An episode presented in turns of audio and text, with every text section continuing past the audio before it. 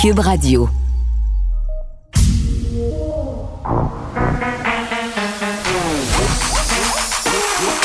Elle a une opinion sur tous les sujets. Pour elle, toutes les questions peuvent être posées. Geneviève Peterson. Cube, Radio. Salut tout le monde, bienvenue à l'émission avec vous pour les deux prochaines euh, heures et demie. On a beaucoup de gros stocks aujourd'hui pour vous. Euh, on a le rapport, bien entendu, qui est sorti là, sous les coups de 11 heures, rapport euh, à la mort très, très triste de Joyce Echaquan. On aura le chef de la nation Atikamek, Constant Awashish, en réaction à tout ça. on va parler de racisme systémique. on va parler, évidemment, des circonstances de la mort de Mme Echaquan, puisque aussi le chef de la nation va s'adresser aux gens accompagnés de la famille. C'est vraiment la réaction aujourd'hui de la famille par rapport à ce rapport-là. Un rapport que j'ai envie de qualifier de très politisée quand même, là, cette euh, coroner-là, Madame Kamel. Euh, elle lui va de façon très frontale, pardon, notamment sur les questions du racisme. Un peu plus tard, euh, aux alentours de 13h15, on aura la vice-première ministre Geneviève Guilbeault, ministre de la Sécurité publique, plus dans le cadre de cette fonction-là. Je dirais qu'elle va nous parler parce que le gouvernement provincial annonce 19 millions pour la prévention de l'exploitation sexuelle des mineurs. Il était temps. C'est un sujet dont on traite abondamment à l'émission. On sait qu'avec la pandémie, les cas d'exploitation de mineurs ont explosé. Donc, je, fort à parier qu'il y aura quand même une très grande partie de cet argent-là qui ira à la prévention. Euh, évidemment, je poserai la question à la ministre. Mais tout de suite, on va aller parler avec euh, Nicole Gibault qui est là. Salut, Nicole. Bonjour Geneviève. Bon, un, truc euh, qui me renverse quand même un peu, là, on a appris cet été, là, c'est le bureau d'enquête qui avait sorti ça. Euh, l'équipe de hockey, les Tigres euh, de Victoriaville, avait célébré le suite à la victoire dans le cadre d'un tournoi de hockey, la Coupe du Président. Et bon, il y aurait eu des joueurs qui auraient agressé sexuellement des, des, jeunes filles ou une jeune fille. Là, c'est en cours cette histoire-là. Deux joueurs et, ce, qui, me jette à terre, c'est qu'on est en procédure judiciaire et, l'équipe n'a pas mis fin euh, ou n'a pas mis en suspens, si on veut, la collaboration de ces joueurs-là avec l'équipe. C'est dire qu'ils pourraient se retrouver sur la glace, mettons, euh, ce soir. Moi, ça, me surprend beaucoup comme réaction de la part de la ligne de hockey junior majeur du Québec quand on sait ce qui s'est passé avec le Canadien cet été. Ouais, moi aussi, ça me surprend. Puis surtout, ce qu'on, dans le communiqué, on comprend qu'une décision sera par la suite communiquer à l'intérieur euh, des 48 prochaines semaines. Euh, on veut analyser la teneur des accusations et le dossier présenté à la Cour. Euh, non, c'est la Cour qui va analyser la teneur des événements. Ben oui. Je comprends leur, leur point, là, mais il reste une chose, c'est que les accusations sont déposées. On peut pas avoir moins que ça. On n'est pas, euh, oui, il y a une présomption d'innocence, ça on comprend tous et on l'accepte tous hmm. qu'il y a une présomption d'innocence. Mais les accusations sont déposées. Alors souvent, on, voit, on voyait dans la, dans le milieu des artistes ou quoi que ce soit, chaque fois qu'un genre, ce genre de dossier-là fait hmm. surface, ben, il y a des conséquences assez sérieuses dans le travail. C'est peut-être pas toujours bien, de tout de suite suspendre, mais là, c'est un peu plus ben, loin que juste des euh, allégations. Ben, c'est ça, tu es en cours, tu es accusé, le procureur a décidé de ben procéder, ça veut dire qu'ils ont, entre guillemets, ce qu'il faut pour y aller. Il me semble que la moindre des choses, surtout, tu sais, ben, dans, on dirait dans n'importe quelle organisation, Nicole, là, ça c'est sûr, mais, mais dans une équipe de hockey qui implique des jeunes, ce sont des modèles, ces, ces garçons-là, quel message on envoie à des agressions euh, sexuelles? C'est un crime très, très grave. Euh, c'est pas tellement esprit sportif, là, excusez, là, mais c'est quand même moi, moi, moi je, trouve que c'est un grave manquement de la part de la Ligue du Au pire, s'ils sont innocentés, tu les réintègres dans le jeu. Mais pendant que ça dure, tu dois les mettre de côté. Voyons, qu'est-ce qu'ils vont vivre? Qu'est-ce qu'ils vont vivre, ces gens-là, sur la glace? Ben oui, c'est malaisant. J'ai un profond malaise et j'écoutais certains commentaires de personnes très jeunes, là. Mm-hmm. Euh, tu sais, euh, et, c'était exactement ce que tu dis. Ces personnes-là disaient non, ça donne pas une belle image. On devrait pas faire ça. Des gens très calmes, très posés, euh, tu sais, dans la vingtaine, même pas, à peine, à peine. Et euh, non, je, pense que ça donne pas une belle image. Hmm. On répète, ils sont présumés innocents. Oui, s'il si, arrive quelque chose éventuellement, ils sont acquittés, on verra en en faire la promotion, mm. long comme le bras. S'ils sont trouvés coupables, on en discutera. Mais jusqu'à ce que ça soit fait, je pense qu'il faudrait quand même mettre la pédale douce sur, parce que tu dis là, c'est des figures, ça représente des exemples pour d'autres jeunes. Je ne sais pas si c'est un très bel exemple à donner que tu es accusé d'agression sexuelle et d'avoir produit certaines euh, photographies ou certaines vidéos sans le consentement partager ou partons, alors partager sans le consentement de la personne et que bon, ben, tu continues comme si de rien n'était, euh, on verra. Euh. Alors j'ai hâte de voir dans 48 heures. Moi, j'ai l'impression qu'on va y songer très sérieusement à cette décision-là. Bon, une femme de 44 ans qui a été tuée jeudi dernier dans le nord du Québec et ça aurait euh, les apparences d'un meurtre conjugal. On serait au 16e féminicide, Nicole. Ben, je, je, calculais là, euh, 16e, euh, 17, on, on parle pas d'un féminicide avec la personne qui a été attaquée à l'arme blanche à Sainte-Julienne, mais on parle de crimes envers des femmes. Point. On est rendu à 9 points quelques jours, mois dans l'année. On est rendu à 17 personnes, soit décédées ou gravement blessées. Et tous les enfants de ces, de, de, qui, en fait, là, qui sont soit, et, qui n'ont plus de parents parce que le père est ou la mère, soit qui est décédé ou le père est arrêté. Alors, il n'y a plus rien. C'est sûr qu'ils ont un cercle autour d'eux, c'est sûr qu'ils ont de la famille, mais je veux dire, les conséquences dans ce genre de dossier-là sont inimaginables. Alors oui, on est rendu à 17 femmes attaquées. Ouais en l'espace de neuf points quelques jours. Bon, là, je te parlais de, cette femme-là. Ça se passait dans, le nord du Québec, mais tu faisais référence à ce qui s'est passé euh, à Sainte-Julienne. À Sainte-Julienne. Oui, un homme accusé d'avoir attaqué une femme, blessé son enfant. Là, moi, ce que je comprends de cette histoire. Euh, ben, c'est un enfant. C'est une femme, un enfant. On en sait pas. Oui, c'est ça. Moi, je ne sais pas. Il y a un enfant impliqué là-dedans. rien. Mais, mais euh, la femme qui s'est servie de l'enfant, guillemets, pour se défendre ou pour s'en aller, on ne sait pas qu'est-ce qui s'est passé, mais, mais le bambin qui est blessé, elle aussi, elle, on craint pas pour sa vie, par exemple, mais elle repose dans un état critique à l'hôpital. Oui, puis les accusations sont terriblement sérieuses. Fait face à des accusations de tentative de meurtre, là, ça peut pas être. Euh, mm. euh, alors, mais c'est sûr que on, on le souhaite pas qu'il y ait rien qui arrive. On ne souhaite pas qu'elle soit qu'elle décède. Là, au contraire, tu le dis, on pense qu'elle va s'en sortir. En tout cas, mais c'est très critique son affaire dans un état sérieux quand même, mais stable. Euh, alors, tentative de meurtre, c'est voie de fait grave, voie de fait lésion, voie de fait armée, conduite dangereuse, parce que cet homme-là euh, a quitté les lieux là, à, l'épouvante. Là, c'est, il y a eu une poursuite, la Sûreté du Québec. Dieu merci qu'il n'y a pas d'autres personnes de blessées ou tuées dans cette poursuite-là, parce que c'est sûr qu'on n'a pas toute notre tête là, quand mm. on s'en va à cette vitesse-là. Et il a frappé un poteau électrique. Euh, il est blessé, ben oui, c'est possible en frappant un poteau électrique, mais comme je dis, ni lui ni d'autres passants ont été blessés, Dieu merci, et également délit de fuite. Alors, euh, on est en face, encore une fois, d'une situation nettement explosive de violence à l'égard d'une femme, peu importe les relations.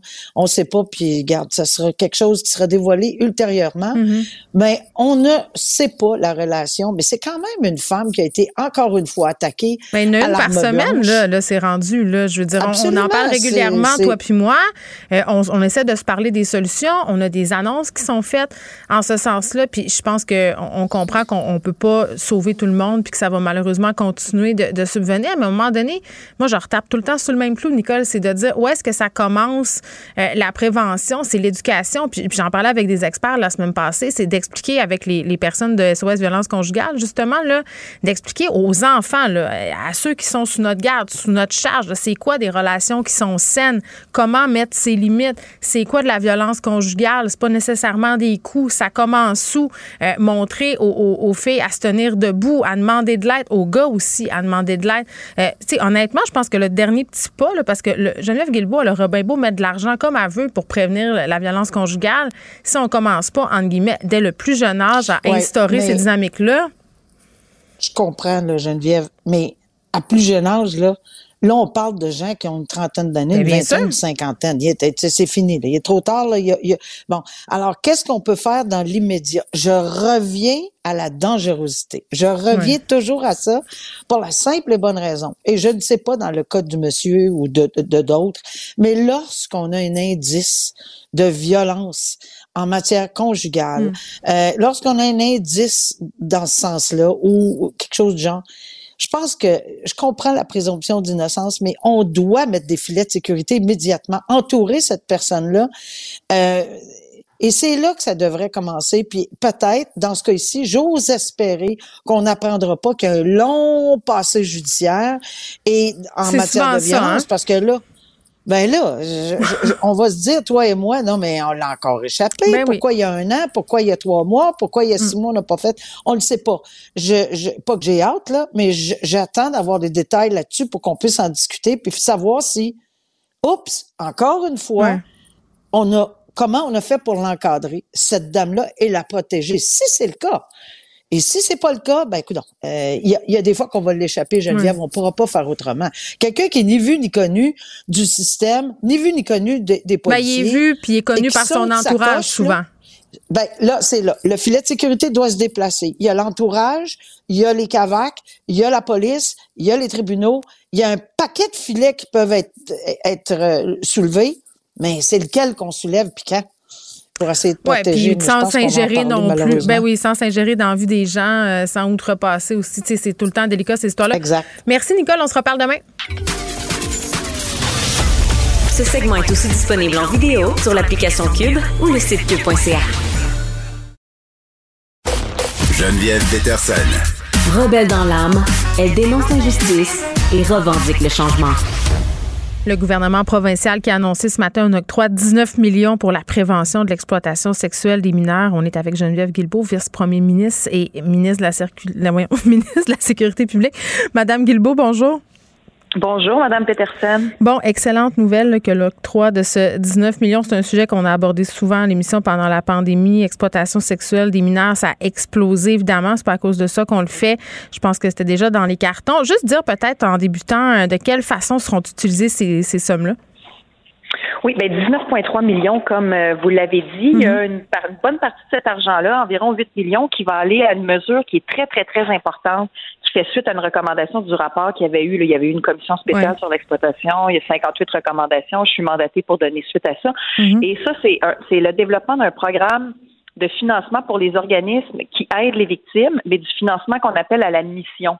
Parce que souvent, les programmes, les organismes doivent obtenir de l'argent en faisant des projets. Fait que là, c'est de la paperasse. Il faut qu'ils remplissent un papier qui montre qu'ils ont un bon projet. Alors que là, un financement de la mission, on leur donne de l'argent simplement pour qu'ils puissent continuer de fonctionner, mm. continuer de donner les services, consolider l'expertise, retenir le personnel, etc.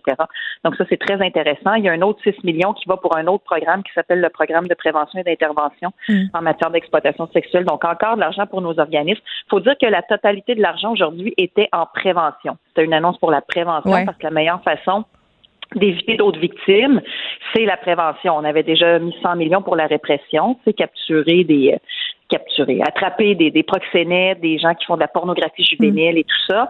Mais la prévention, on évite que des victimes puissent, euh, que des jeunes puissent devenir des victimes. Donc, il y a aussi de l'argent pour développer. Ça, c'est très intéressant. J'étais ce matin avec euh, la, la directrice d'un organisme qui s'appelle Projet Intervention Prostitution Québec. Et donc, euh, cet organisme-là va recevoir 562 000 dollars pour développer dans le cyberespace une espèce de pratique d'intervention qui s'inspire du travail de rue qui se fait dans les rues, là, en personne, dans nos rues, mais sur le web, parce qu'il y a énormément de choses qui se passent sur le web ben, maintenant. Oui, Mme Guibou, puis on va lui parler à, la directrice de projet Intervention Prostitution Québec juste après vous. Euh, puis parce que le, ce que vous venez de dire là, sur le web, évidemment, euh, je pense que comme parent, là, tout le monde s'inquiète beaucoup de ça parce que vous étiez en compagnie aussi ce matin pour, fait, pour faire cette annonce-là de Clémentine, euh, une victime d'exploitation sexuelle qu'on a pu voir dans le balado de Marie-Ève Tremblay, euh, Sugar Baby. Donc, elle, elle l'a vécu. Euh, c'est devenu en quelque sorte, je pense que ça a touché bien des gens, son histoire. Là, ça a mis un visage sur les horreurs que ces jeunes femmes-là peuvent vivre. Puis vous parlez de prévention. Moi, ce qui m'avait frappé dans le témoignage de Clémentine, Mme Guilbeault, c'est elle avait dit la chose suivante, puis là, je la paraphrase. elle, elle regardait des affaires sur Internet et elle trouvait que ça avait l'air le fun, en guillemets, c'était attirant. Oui, puis ça ressemble un peu, moi je, l'ai rencontré, on a pris euh, un café ensemble avant de faire l'annonce pour jaser puis tout ça. Puis, ce matin, elle était avec moi effectivement, puis elle refait son témoignage à chaque fois. Premièrement, moi, son courage. Ben oui. C'est, ça me bouleverse à chaque fois là, tu sais, quand je la vois raconter ça puis tout ça, puis sa solidité, tu sais, puis euh, sa lucidité aussi par rapport à ça, ça me, ça m'impressionne à chaque fois, puis ça ça nous confirme à quel point c'est important de se mettre Ben en action, puis de faire des tirs, puis de- de- d'agir. Donc, euh, donc effectivement, puis c'est ça qu'elle disait, qu'elle me disait en privé puis qu'elle disait en public. Si moi, j'avais eu quelqu'un qui, parce que c'est ça, ils font miroiter ces personnes-là, c'est des gens rusés, c'est des gens qui sont manipulateurs, tu sais, ils arrivent pas comme ça du jour au lendemain en disant, tiens, voici, je vais te battre puis je vais te violer, tu sais.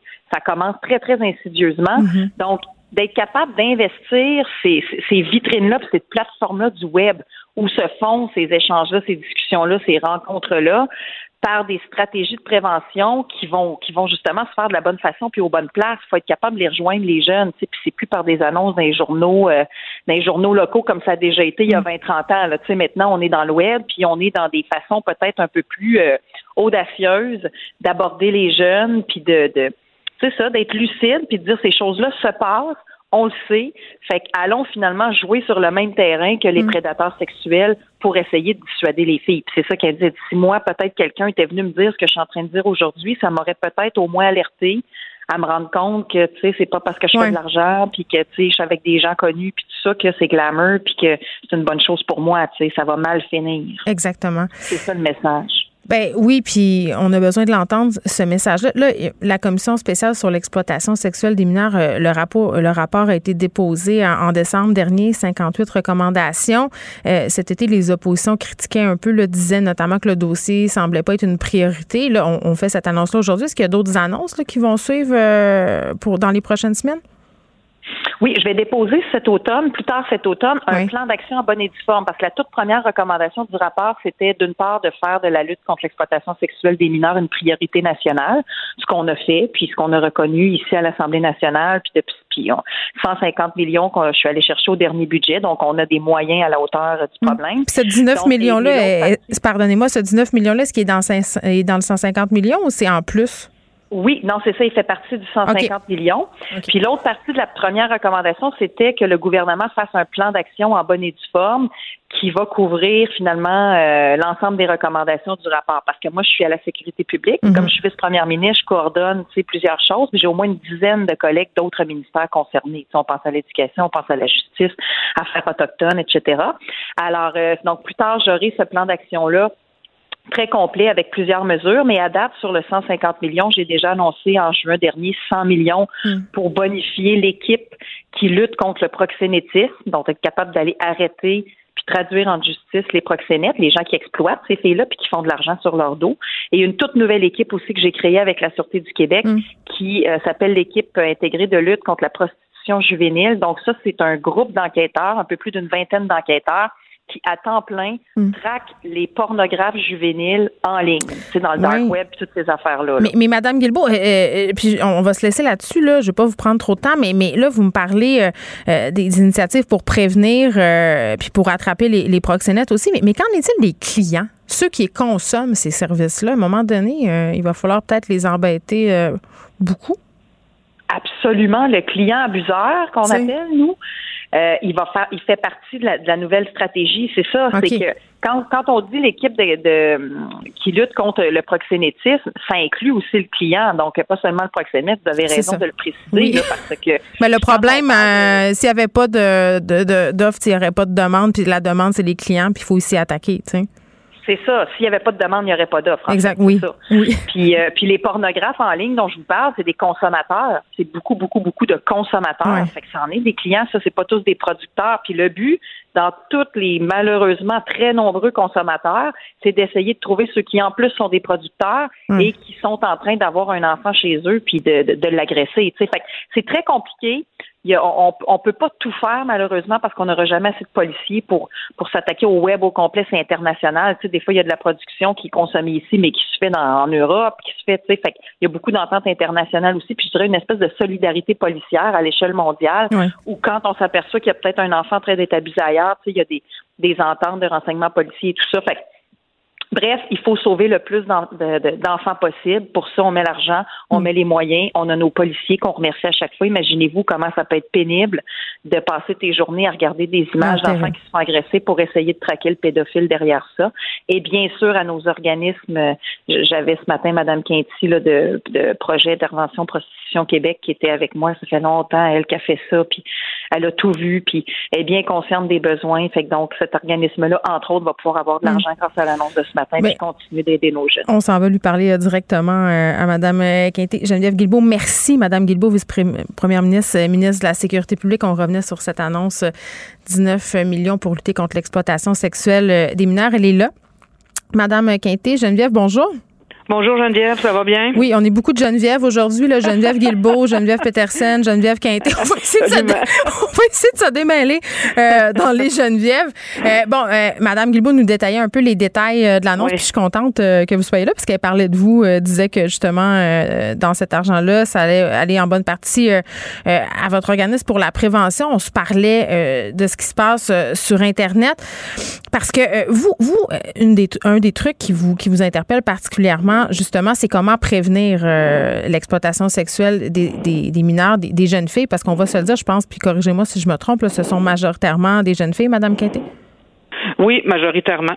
Puis effectivement, que notre service de prévention, il existe depuis le, depuis 84, depuis la mm. naissance de l'organisation. Fait que c'est tout le temps été euh, une préoccupation pour nous autres de travailler en amont aussi là. Oui, puis j'imagine que la réalité a bien changé depuis ce temps-là avec l'avènement des médias sociaux parce que, bon, euh, vous étiez avec Clémentine, là, je ne veux pas refaire toute l'histoire, on, a un peu fait le résumé avec Mme Guilbeault, puis les gens, euh, si vous n'avez pas vu le balado Sugar Baby, euh, allez-y, là, c'est, difficile à regarder, mais je pense que c'est nécessaire, ça met un visage, ça met une histoire, on, on comprend bien c'est quoi la réalité de l'exploitation sexuelle, mais aussi comment on tombe là-dedans, parce que c'est à ça qu'on veut s'attaquer, c'est à comment on tombe là-dedans. Qu'est-ce qu'on peut faire au niveau de la prévention? Parce que moi, ce qui me frappait dans ce que Clémentine disait, là, euh, c'était qu'elle trouvait ça attirant, ce milieu-là. on a une vision un peu cliché de comment les jeunes filles tombent dans la prostitution juvénile, je trouve. on a une vision glamour, puis hein? c'est vrai que c'est vrai que il y a plusieurs trajectoires qui mènent là. Il y en a pas juste une. Mais oui, il y a la, il y a, la pas du gain, le, le, le, le côté attrayant. Ben, se sentir importante. Moi, c'est ce que je comprenais dans les témoignages de Clémentine, c'est qu'elle se sentait quelqu'un. Oui, l'exposure, toute sa toute la possibilité d'exercer, mettons, son pouvoir de séduction, d'être dans un rapport de femme fatale. Mm.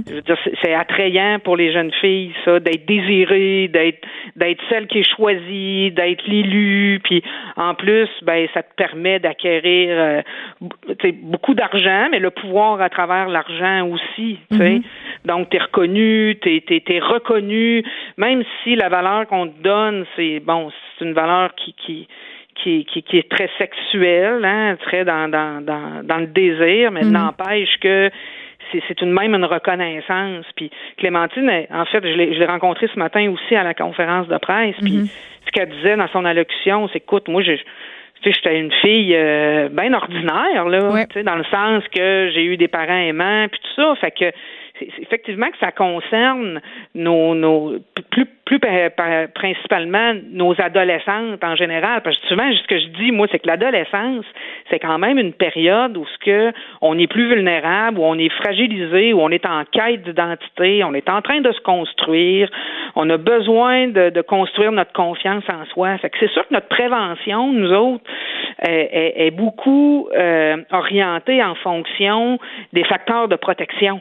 C'est quoi ça? Euh, ben, ce que ça veut dire, Geneviève, c'est que si, en fait, parce qu'on on a quand même expérimenté plusieurs euh, types de, de prévention, puis on a la chance d'être entouré d'un comité de jeunes experts eux, ils critiquent nos, nos, nos ateliers de prévention ou bien nos outils de prévention, puis sont assez sévères avec nous autres. Oui, pour pas que ça ait l'air de des adultes euh, qui parlent, il faut que ça soit déconnecté, là, c'est ce que je comprends. Absolument. OK, OK. Pour, pour, pas tomber dans la logique, dans moi, ce que je sais, ce qui est bon pour toi. Oui, oui, je comprends. Fait que, euh, donc, ce que ça nous a permis, en tout cas, de, de, de voir, c'est que passer par la porte de l'exploitation sexuelle directement, c'est pas gagnant c'est pas gagnant parce que la, plupart des jeunes ne se sentent pas concernés par ça, sont dans la pensée magique que ça leur arrivera pas. Donc, on s'est dit, ben, allons-y par les facteurs de protection. Puis la prévention, elle se décline aussi. Hein, elle se décline. Il peut y avoir de la prévention primaire, secondaire, tertiaire. Puis ici, au PPQ, on fait les trois. Donc, la prévention primaire, on est beaucoup dans, bon, ça, c'est notre présence dans les écoles, où on s'inscrit, mettons, dans le programme d'éducation à la sexualité, euh, où on, va euh, parler de manière plus générale euh, de, de, de du processus d'engagement dans des activités d'exploitation sexuelle, mais aussi quels sont les attraits, quelles sont les conséquences.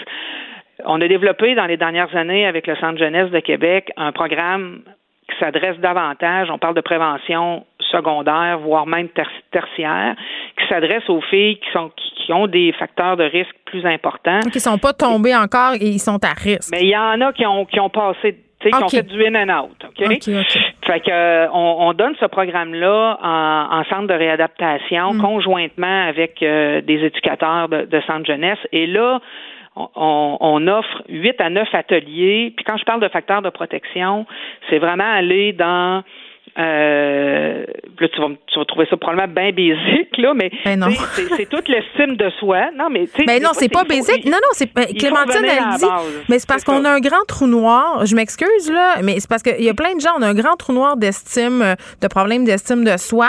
Puis avec Instagram et compagnie qui nous montrent tout le temps des modèles de filles qui réussissent avec leur corps et tout ça, j'ai l'impression que la table est vraiment mise de façon plus avantageuse pour les proxénètes qu'avant à cause de cette culture-là. Absolument, tu as tout à fait raison.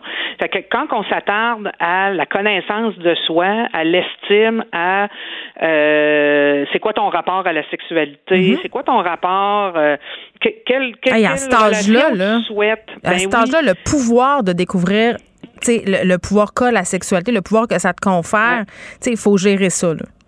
Fait qu'on a rencontré des jeunes de 13-14 ans qui ont vécu hmm. les neuf ateliers, puis qui le refont cette année, sont rendus à 15 ans, qui souhaitent le refaire parce que justement, ils ont vieilli, ils ont pris un recul face à la première fois pour se, se, découvrir autre chose à 15 ans où je suis rendu. Fait qu'on, nous autres, on passe vraiment par cette, cette porte-là. Puis d'ailleurs, on pense même, en tout cas, on, est à, l'essai avec certains groupes en milieu scolaire, peut-être pas de déployer neuf ateliers parce que ça devient trop compliqué, mais d'en faire peut-être trois avec des classes d'adaptation pour justement travailler les facteurs de protection. C'est ça qui est important, c'est de mm. savoir qui je suis, puis quelles sont mes limites. Puis des fois, on, on entend souvent les jeunes, moi, je vais aller jusqu'au bout. Oui, mais ça veut dire quoi, toi, aller jusqu'au bout? Hein? C'est quoi les signes dans ton corps qui va te faire croire que tu es rendu au bout ou quel, tu sais? Fait qu'il faut poser des questions aux jeunes, il faut les amener à développer leur jugement critique puis à connaître qui ils sont. Fait que ce programme-là, il existe, on l'exporte justement dans d'autres mm. régions du Québec. Euh, on est bien content de ça. Euh, fait que c'est ça, la prévention, elle se fait comme ça, mais là, elle se fait aussi euh, sur les réseaux sociaux. Donc présentement, j'ai une équipe là qui euh, qui sont sur Instagram, qui sont sur toutes les les plateformes, les applications. Que moi, c'est pas tant ma tasse de thé. Là, je, je, connais pas grand chose là-dedans, mais mes collègues sont très à l'affût, euh, mais sont, sont sur ces applications là. Euh, il y a des clips de prévention. Là, il y a des podcasts qui vont commencer aussi bientôt. Sont soutenus par des, des pros de la communication aussi. Donc, tu sais, ces, ces investissements-là qui, hmm. qui viennent d'être annoncés vont nous permettre justement de bien s'entourer parce que nous autres, les, les tics, c'est c'est pas notre expertise, hein. mais il faut il faut la développer. mais il faut, parler aux jeunes là où ils sont, ça c'est toujours ben, la clé. Là. Fait que, tu sais, notre, je dirais, notre grand défi, c'est être, pour les travailleurs de rue particulièrement, c'est de trouver l'équilibre entre je, suis encore présent dans les espaces publics là où ils sont les jeunes, mais je, je, je, dois être présent aussi sur les réseaux sociaux. Mais hmm. comment je suis présent sur les réseaux sociaux, c'est pas simple non plus. Ben, tu sais, Madame Quinté, je parlais avec euh, les gens chez Tel Jeune, tu sais là, euh, la ligne téléphonique Tel Jeune, qui avait, ils ont mis sur place depuis euh, quelques années un processus de chat. Là, ils se sont rendus compte que les ados étaient plus enclins à se confier puis à parler par chat. Tu sais, une présence 24 heures sur 24 de quelqu'un à qui ces jeunes-là pourraient parler. Euh, souvent, c'est ça qui ressort des différents témoignages. Si j'avais pu parler à un adulte à ce moment-là, si j'avais pu saisir cette perche-là qui m'aurait été tendue à ce moment-là via les médias sociaux, euh, je pense que ça pourrait être une bonne piste. Oui, c'est une bonne piste. On est en train de développer euh, justement un, blog. D'ailleurs, un espace où ce que les gens pourront nous écrire où il va y avoir un intervenant en ligne. Ben, c'est ça. Mais euh, c'est ça. Mais, mais tu sais, les tics, on les utilise hmm. à profusion parce que ça nous permet de, de, de, rester en lien avec les jeunes, mettons, quand ils quittent pour l'Ouest canadien où ils, se promènent. Hein? Souvent, euh, ceux qui sont sous le contrôle d'un proxénète, donc ça nous permet de garder le lien avec ces mm. jeunes-là. Par contre, échanger des textos avec les jeunes, ça peut Déjà là, il faut se questionner parce qu'on n'est pas tout le temps sûr que c'est eux autres qui sont à l'autre bout du téléphone. Fait que, tu sais, c'est ça. Il faut tenir compte de, de tous ces enjeux-là. Mais en même temps, il faut y être. Je disais ce matin en conférence de presse, c'est notre responsabilité de, de, de s'adapter puis de moduler nos pratiques en mm. fonction de ces nouvelles réalités-là. Bon, et cet argent-là, 19,3 millions, euh, va vous aider à accomplir cette mission-là, Madame Quinté. Merci beaucoup, Geneviève Quinté, qui est directrice de projet Intervention Prostitution Québec. Merci beaucoup de nous avoir parlé. Vous écoutez Geneviève Peterson. Cube Radio. Il est là, il est de retour juste à temps pour le scandale. Oui. Il fait chaud pour Facebook cette semaine. Oui, quelle euh, semaine. Mm. Euh, je ne sais pas si on peut parler de tempête parfaite, mais en tout cas pour cette année, euh, là, cette semaine, c'en est une à oublier sur tous les fronts pour Facebook avec la panne et là un témoignage dévastateur devant le Congrès américain. Oui. Puis là, c'est ça, hier, bon, j'allais te demander comment tu as vécu ta panne. Là. oui, ben... non, mais c'est parce que je, voyais beaucoup de monde littéralement en panique, comme en sevrage juste de cold turkey. Moi, je me suis juste rendu compte qu'il manquait beaucoup de numéros de téléphone. Euh, oui, ça, on a retrouvé le bon vieux texto. Mais OK, ma mère, j'ai tout ça un texto? Hein? Ben oui, c'est vrai, j'ai ça quelque part. son numéro par cœur? Moi, c'est ça qui m'a frappé. Je connais le numéro de personne, finalement. Oui, puis si la personne a changé de numéro, parce que la dernière fois que tu l'as texté, ça fait trois ans, ben là, mm. il est peut-être euh, peut arrivé quelques imbroglios là, euh, avec Messenger. Hier, moi aussi, c'est Messenger qui était le plus coûtant dans ma vie. C'est vrai. Mais je remarquais quand même, moi, qui me dit, bon, j'ai pas de dépendance aux réseaux sociaux, mais quand il s'est bloqué, puis là, tu te dis, ah, ah Facebook, ah, je m'en fous, là, c'est en panne. Puis là, euh, après 20 minutes, ah, tout, tout, tu l'ouvres juste naturellement, juste faire un petit tu vois ton réflexe, là, hein? Ah, c'est vrai, non, ça marche pas. Puis là, ah, Instagram, ah, non, c'est vrai, ça marche pas non plus. Et si tu te rends compte le nombre de fois par jour que tu fais juste vérifier là, si tout va bien, s'il n'y a pas de nouvelles La manie de scroller son feed, là. Euh, oui, ça, on se rend compte quand ça plante qu'il y en a euh, qu'on y va souvent. Euh, mais c'est le moment justement de faire une réflexion là-dessus sur notre euh, consommation, Geneviève. Ceux qui n'ont pas d'outils qui, et qui surveillent pas un peu leur, leur utilisation, c'est le genre d'événement qui peut vous sonner une cloche à dire ouais, là peut-être que je suis trop souvent là-dessus, que ça devient un mm. tic, un réflexe plus qu'un réel besoin de voir c'est quoi la nouvelle connerie là, qui attire l'attention sur Facebook. Mais tu as tellement raison parce que moi je remarque la chose suivante, Vincent, quand j'écoute un film ou que je fais autre chose, et si mon téléphone n'est pas loin de moi pendant que je fais cette chose-là, machinalement, au bout de X minutes, je vais tendre mon bras puis je vais regarder Juste vérifier. Fait que mon attention est jamais à un seul endroit bien ben longtemps. On est tous devenus TDA. T'as tout à fait raison. Je commençais une série là, puis là, c'est le, écoute, c'est le début là, et je suis déjà en train être euh, très captivant. Ben oui, ça, ça venait de débloquer, puis là, ah, ah juste, ah, c'est vrai, c'est vrai, c'est le début de la. Ce serait important que je l'écoute complètement.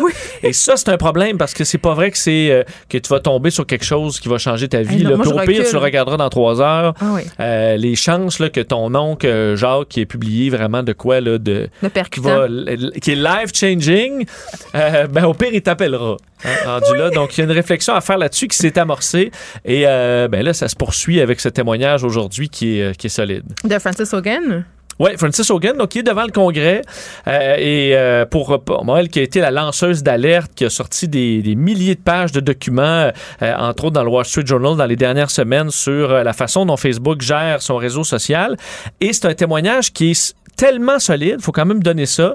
Euh, c'est une jeune femme qui est articulée, qui est crédible, qui s'explique clairement, qui s'explique simplement aussi, parce qu'il y a des concepts, là, les, les algorithmes, puis euh, la façon dont on gère euh, les réseaux sociaux, c'est immensément complexe. Même que les gens qui travaillent là-dessus, à un moment donné, l'algorithme, ça devient un genre de monstre qui est un peu difficile à, gérer. mais elle l'explique très simplement. Et ça, je pense que pour le public, ça va aider beaucoup à comprendre l'importance de ce qu'elle dit. Donc, avec des termes techniques techniques qui sont simples. Elle a étudié à Harvard, elle a travaillé chez Google, Yelp, Inge, Pinterest. Elle a tout un CV, là. Euh, vraiment, elle va être dure à attaquer là-dessus. Ce qu'elle vient donc raconter jusqu'à maintenant, là, c'est un peu pour mettre la table. Euh, Facebook sait qu'elle peut nuire aux jeunes, mais n'agit pas. Facebook facilite la vie aux dirigeants totalitaires. Leur algorithme pousse le profit avant la sécurité, avant le bien-être de ses usagers. Fait cliquer euh, ce qui fait cliquer, on- le fait qu'on met en ordre ce qui fait toujours le plus réagir plutôt que la chronologie, ce qu'on avait au début, euh, c'est ça amène toujours les publications qui sont peuvent être dérangeantes. Euh, quand quelqu'un pose une, poste une- publie une connerie, ben c'est là. C'est pour souvent qu'on se, rend- se dit, bon, c'est donc bien toxique ce qui se passe sur Facebook. C'est un peu ça parce que c'est ce qui est toxique qui va faire réagir et c'est ce que Facebook va mettre à l'avant-plan parce que là, toi, tu vas rester là, tu vas réagir et compagnie. Donc, ça amène ce, ce côté toxique-là de la façon dont on euh, gère l'algorithme. Les systèmes de contrôle aussi sont insuffisants dans les grandes langues, comme l'anglais, entre autres, et sont pratiquement inexistants dans des langages moins parlés. Là, entre autres, à parler de ce qui se passe en Éthiopie, euh, où ils sont 100 millions à parler six langues différentes et que Facebook, en ce moment, presque pas d'outils pour gérer et Mais contrer la violence qui se passe là-bas. Même en français. Tu sais, Oui. quand tu fais des signalements avec des publications qui se passent en français, moi, je, je pense que j'en ai un bon échantillonnage, là. C'est-tu long, hein? Il se passe rien. Ben, ça m'est jamais arrivé d'avoir une réponse, entre guillemets, positive de Facebook. La réponse qui arrive, c'est euh, ça contrevient pas aux standards de la communauté. Puis, tu sais, souvent, c'est des menaces, euh, c'est Oui. c'est des propos euh, vraiment qui sont, qui sont interdits sur la plateforme. Et on dirait que euh, Facebook n'est pas capable de le flaguer en bon français. Oui, il y a un des problèmes, deux problèmes là-dedans. Le premier, c'est qu'on comprend qu'ils veulent euh, que la machine elle roule. Là. Fait que euh, les- les- les- ce qui les empêche de tourner en rond, là, ils en, ils en veulent naturellement Ils ont pas. diffusé une tuerie en live euh, pendant comme 19 minutes. à Oui, très donné, longtemps. Ouais. Et il y a aussi le problème du personnel. Et ça, c'est intéressant parce que en ce moment, si tu un top là, euh, programmeur dans la Silicon Valley, aller travailler chez Facebook, t'en as rien à foutre. Tout le monde va dans ta gang va dire Ah ouais, t'en vas chez Facebook ou aider les mononcles à dire des niaiseries pro-Trump. Tu sais, c'est pas hot de travailler chez Ah, Facebook. ouais? Alors que ça l'a été euh, longtemps là où tu voulais aller. là. Tu voulais aller chez Facebook, chez Google. C'était clair, c'était les kings qui allaient là. C'est plus le cas. De sorte qu'il y a un manque d'employés de qualité. Et euh, donc, les comités là, qui s'occupent de la sécurité, de s'occuper de euh, que les jeunes n'aient pas trop accès à des informations qui vont amener, par exemple, à de l'anorexie et tout ça. Tous ces groupes-là là, qui s'assurent du bien-être des usagers sont, euh, sont bon, il n'y a pas assez de personnel et se font complètement rouleau com- compressé par le groupe profit, là. le groupe développement, les nouvelles idées pour vendre, vendre, vendre, vendre, vendre. Alors, euh, c'est un combat qui est pas équitable. Alors, tu as plein de petits groupes chez Facebook qui ont des projets sérieux de sécurité euh, et qui, eux, ben, ils sont pas assez et se passent carrément dans le beurre face au, au projet où là, on met les top guns, ce sera sur comment faire de l'argent, comment faire monter l'action. Ouais, mais c'est quoi les solutions? Parce que, tu toujours le même mot qui revient, imputabilité. Comment Oui. on fait pour rendre ces plateformes-là imputables? Puis il y a des gens qui disent on devrait nationaliser Facebook. Bon, là, ça, je Ouais, pense pas que ça pas. va arriver, là. Le gros problème, c'est que là, Facebook, c'est tellement fermé. Eux font Ouais. leurs propres études euh, à l'int- à l'interne, ont des données sur tout, mais on n'a pas accès à ça. Alors, ils font leurs propres conclusions, dévoilent bien ce qu'ils veulent. Alors, il n'y a aucune supervision. T'as Mark Zuckerberg qui est à la tête de ça. Puis là, il n'y a Et rien dit encore par rapport à tout non, ce qui se rien là. dit, mais c'est une des grandes compagnies les plus centralisées sur une personne, parce que Zuckerberg, 55 des actions de Facebook, il n'est pas dérangé par personne. Donc, tu as cette espèce de super puissance de données, d'études. Eux, ils savent tout qui a ce qui se passe sur, la réseau. démocratie, là. On Oui. l'a vu avec Cambridge Analytica, là. Et ils n'ont pas de supervision. Donc là, le point 1, c'est d'amener de la supervision, d'amener euh, que, le- que le Congrès américain, et qu'on qu'on le fasse chez nous Mais il aussi. faut que ça soit indépendant, cette supervision-là. Il faut qu'il y ait un comité indépendant qui ait accès à tout et qui soit capable de, euh, de lever les drapeaux rouges, de faire les changements qu'il faut. Euh, il faut ensuite eux, dire le- la- ce qu'on appelle la section 230 aux États-Unis, ce qui, est, ce qui protège les réseaux sociaux d'être poursuivis pour ce qui est publié sur leurs réseaux sociaux. Donc, l'imputabilité. Exact. Parce que ça, on comprend que si toi, tu publies quelque chose d'horrible, Facebook ne sera pas poursuivi pour ça. Ils Ouais, ont besoin de le supprimer Mais dans si un temps je raisonnable. publie 255 affaires euh, horribles, si année après année, je fais de la désinformation Oui. puis que la plateforme me laisse là. Là, ils ont un euh, devoir d'éliminer dans un temps raisonnable, mais c'est plus flou. Mais là, Ouais. ce qu'elle propose, euh, Frances Higgins, c'est euh, qu'on euh, qu'on ne les protège pas des poursuites sur l'algorithme, parce que Facebook contrôle pas ce qu'une personne publie, Mhm. mais contrôle 100% de son algorithme. Donc, si l'algorithme favorise que, que des, des- des- folies, que des mensonges se promènent sur leur plateforme, ben, ils doivent être imputables là-dessus, parce que c'est ça, c'est leur travail directement qui permet ça. Donc, elle demande ça, entre autres, et qu'il y ait une supervision, une imputabilité, et re- demande carrément à Facebook de faire ce qu'elle appelle euh, déclaration d'une faillite morale. C'est-à-dire comme une faillite financière du garde. On a perdu le contrôle, on est dans marde. Ben, dire, regarde, moralement, là, notre compagnie, on ne sait plus où on s'en va. On a besoin d'aide. Alors, donnez-nous certaines protections là, du fait qu'on ne sera pas poursuivi pour tout, et, mais qu'on puisse faire des changements profonds sous supervision et qu'ensuite on puisse avancer. Donc, je trouvais quand même l'idée intéressante de faillite morale. De regardez, on, ça marche plus. Là. Si on, a écoute perdu un nos soit peu, euh, le documentaire qu'il y a eu l'année passée sur, euh, sur les grands ga- sur les GAFA, euh, c'est un peu ça qui témoigne. Bon, OK, ça démonisait beaucoup les médias sociaux, mais parmi les gens qui ont témoigné là-dedans, qui, qui parlaient dans le documentaire, ce qui revenait souvent, c'est justement, comme tu disais, la bête est rendue incontrôlable, on sait plus quoi faire. Donc, c'est là qu'on est rendu là, à la dompter, cette bête-là, parce qu'à un moment Oui. donné, euh, elle prend le contrôle de la planète. Oui, dans la- le, con- au congrès aujourd'hui, on parlait beaucoup des jeunes, des enfants qui Ouais. peuvent être ciblés par Facebook, mais ça, moi, moi, je vais au-delà de ça. C'est pas vrai que c'est juste les enfants qui sont accros à Facebook euh, ou à Instagram, c'est tout le monde. Alors, il faudra agir pour euh, au complet pour Ouais. voir qu'est-ce qui fait que on a les mêmes effets dans le cerveau que sur une machine à sous, par exemple, et essayer de les éviter. Et ça, on peut l'interdire. On peut dire parfait, ben, les petits sons euh, qui t'amènent à vérifier ton téléphone tout le temps, les notifications, on est capable de contrôler ça. Ça, c'est dans le domaine de la loi. Tout Et Facebook ça. le fera. Ben, moi aussi, tout Parce à fait. C'est la première chose à faire. Ça devient une drogue, puis tu sécrètes de la sérotonine. C'est vraiment fait comme un jeu vidéo, mais c'est une réflexion intéressante. Puis moi, je suis fort contente qu'on n'ait pas de l'avant avec Instagram pour enfants. Vincent Merci. Dessureau, merci beaucoup. Joignez-vous à la discussion. Appelez ou textez le 187 Cube Radio 1877 827 2346. Je discutais tantôt avec Benoît Dutrisac du fait qu'il n'y avait pas seulement du négatif sur les médias sociaux. Là, convenons quand même que c'est pas la meilleure semaine euh, pour Facebook ni pour Instagram. Euh, euh, par ailleurs, là, on parlait de cette étude justement menée indépendamment par Facebook sur la santé mentale, confiance en soi des jeunes filles, les impacts d'Instagram. On voyait que ça avait quand même une incidence assez négative, mais mais il n'y a, pas que du mauvais sur les médias sociaux. Il y a moyen souvent d'avoir des expériences positives quand on gère bien ces algorithmes justement. Et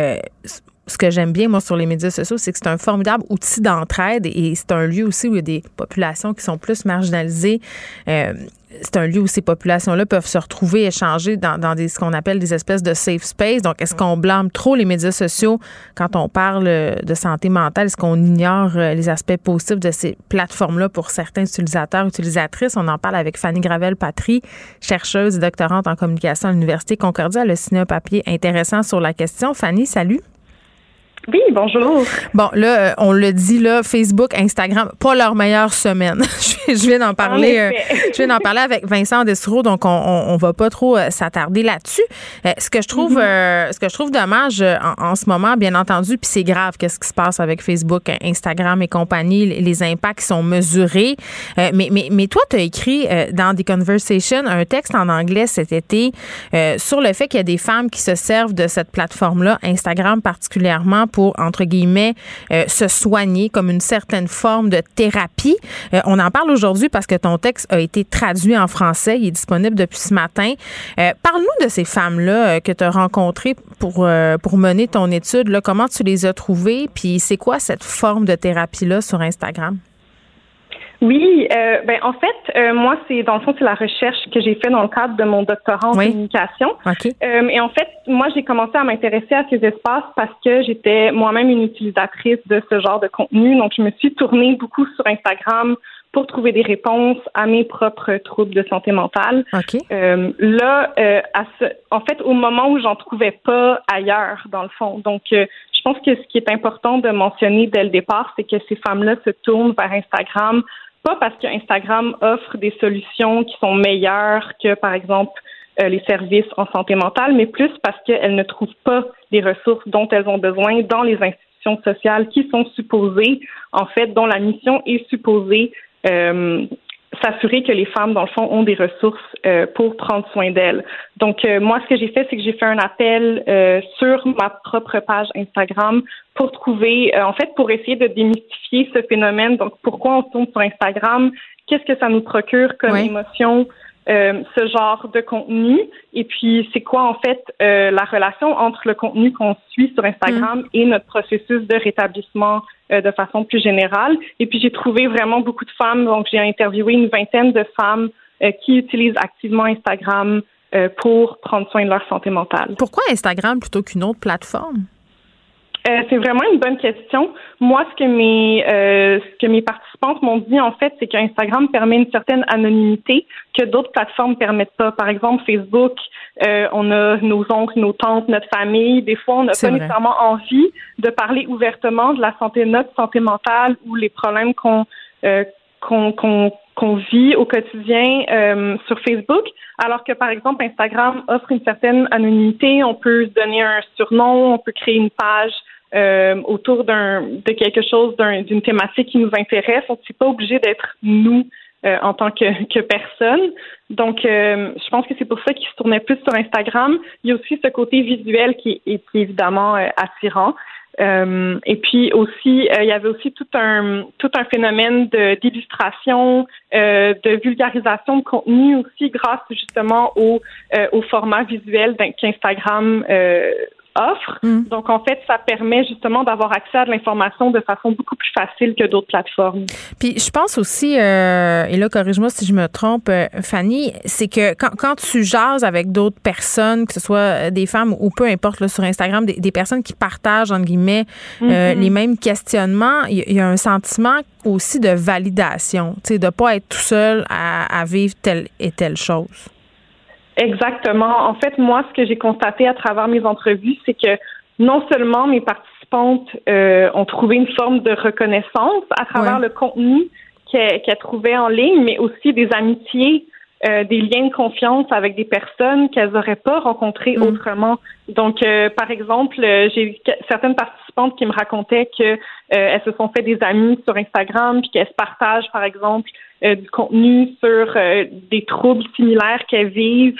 Euh, j'en ai d'autres aussi qui m'ont dit que le genre de contenu leur a permis de, de, régler les problèmes dans leur couple.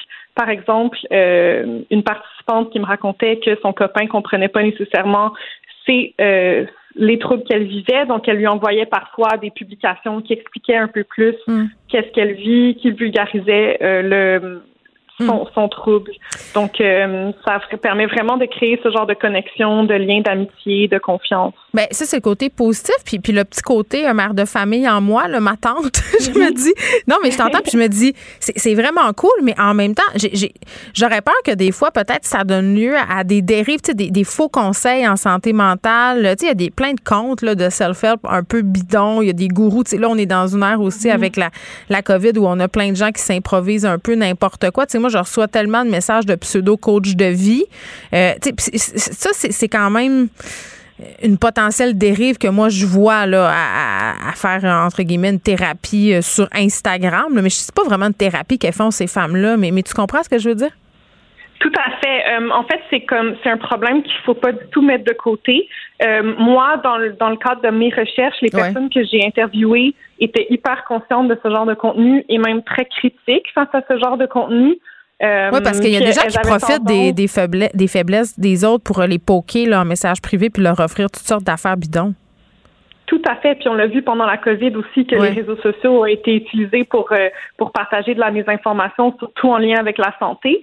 Euh, mais je pense qu'en fait, dans le genre justement de, de discours qui, qui s'est beaucoup tenu cette semaine par rapport à la santé et aux réseaux sociaux, c'est qu'on a tendance à, à mettre de côté le pouvoir qu'ont les femmes face au contenu qu'elles euh, qu'elles suivent ou qu'elles partagent sur Instagram. En mm. fait, moi, les femmes que j'ai interviewées avaient un esprit hyper critique face à ce genre de contenu, puis elles étaient très conscientes qu'il y avait des choses qui euh, que la limite parfois était un peu floue entre euh, entre le contenu qui peut aider puis le contenu qui peut justement créer des nouvelles formes de normalisation euh, et, et, qui pourrait exacerber éventuellement euh, des, ça remplace pas. déjà existants. C'est ça, ça remplace pas un psy ou de l'aide psychiatrique. Des fois, on a besoin de médicaments. on a bon. Moi, je pense que ça ne remplace pas l'aide euh, professionnelle comme un psychiatre ou un psychologue, hmm. mais je pense que ça peut faire partie du processus, par exemple. Donc, quelque chose qui vient s'ajouter, puis euh, en plus, ben c'est ça en fait, c'est que le problème, c'est que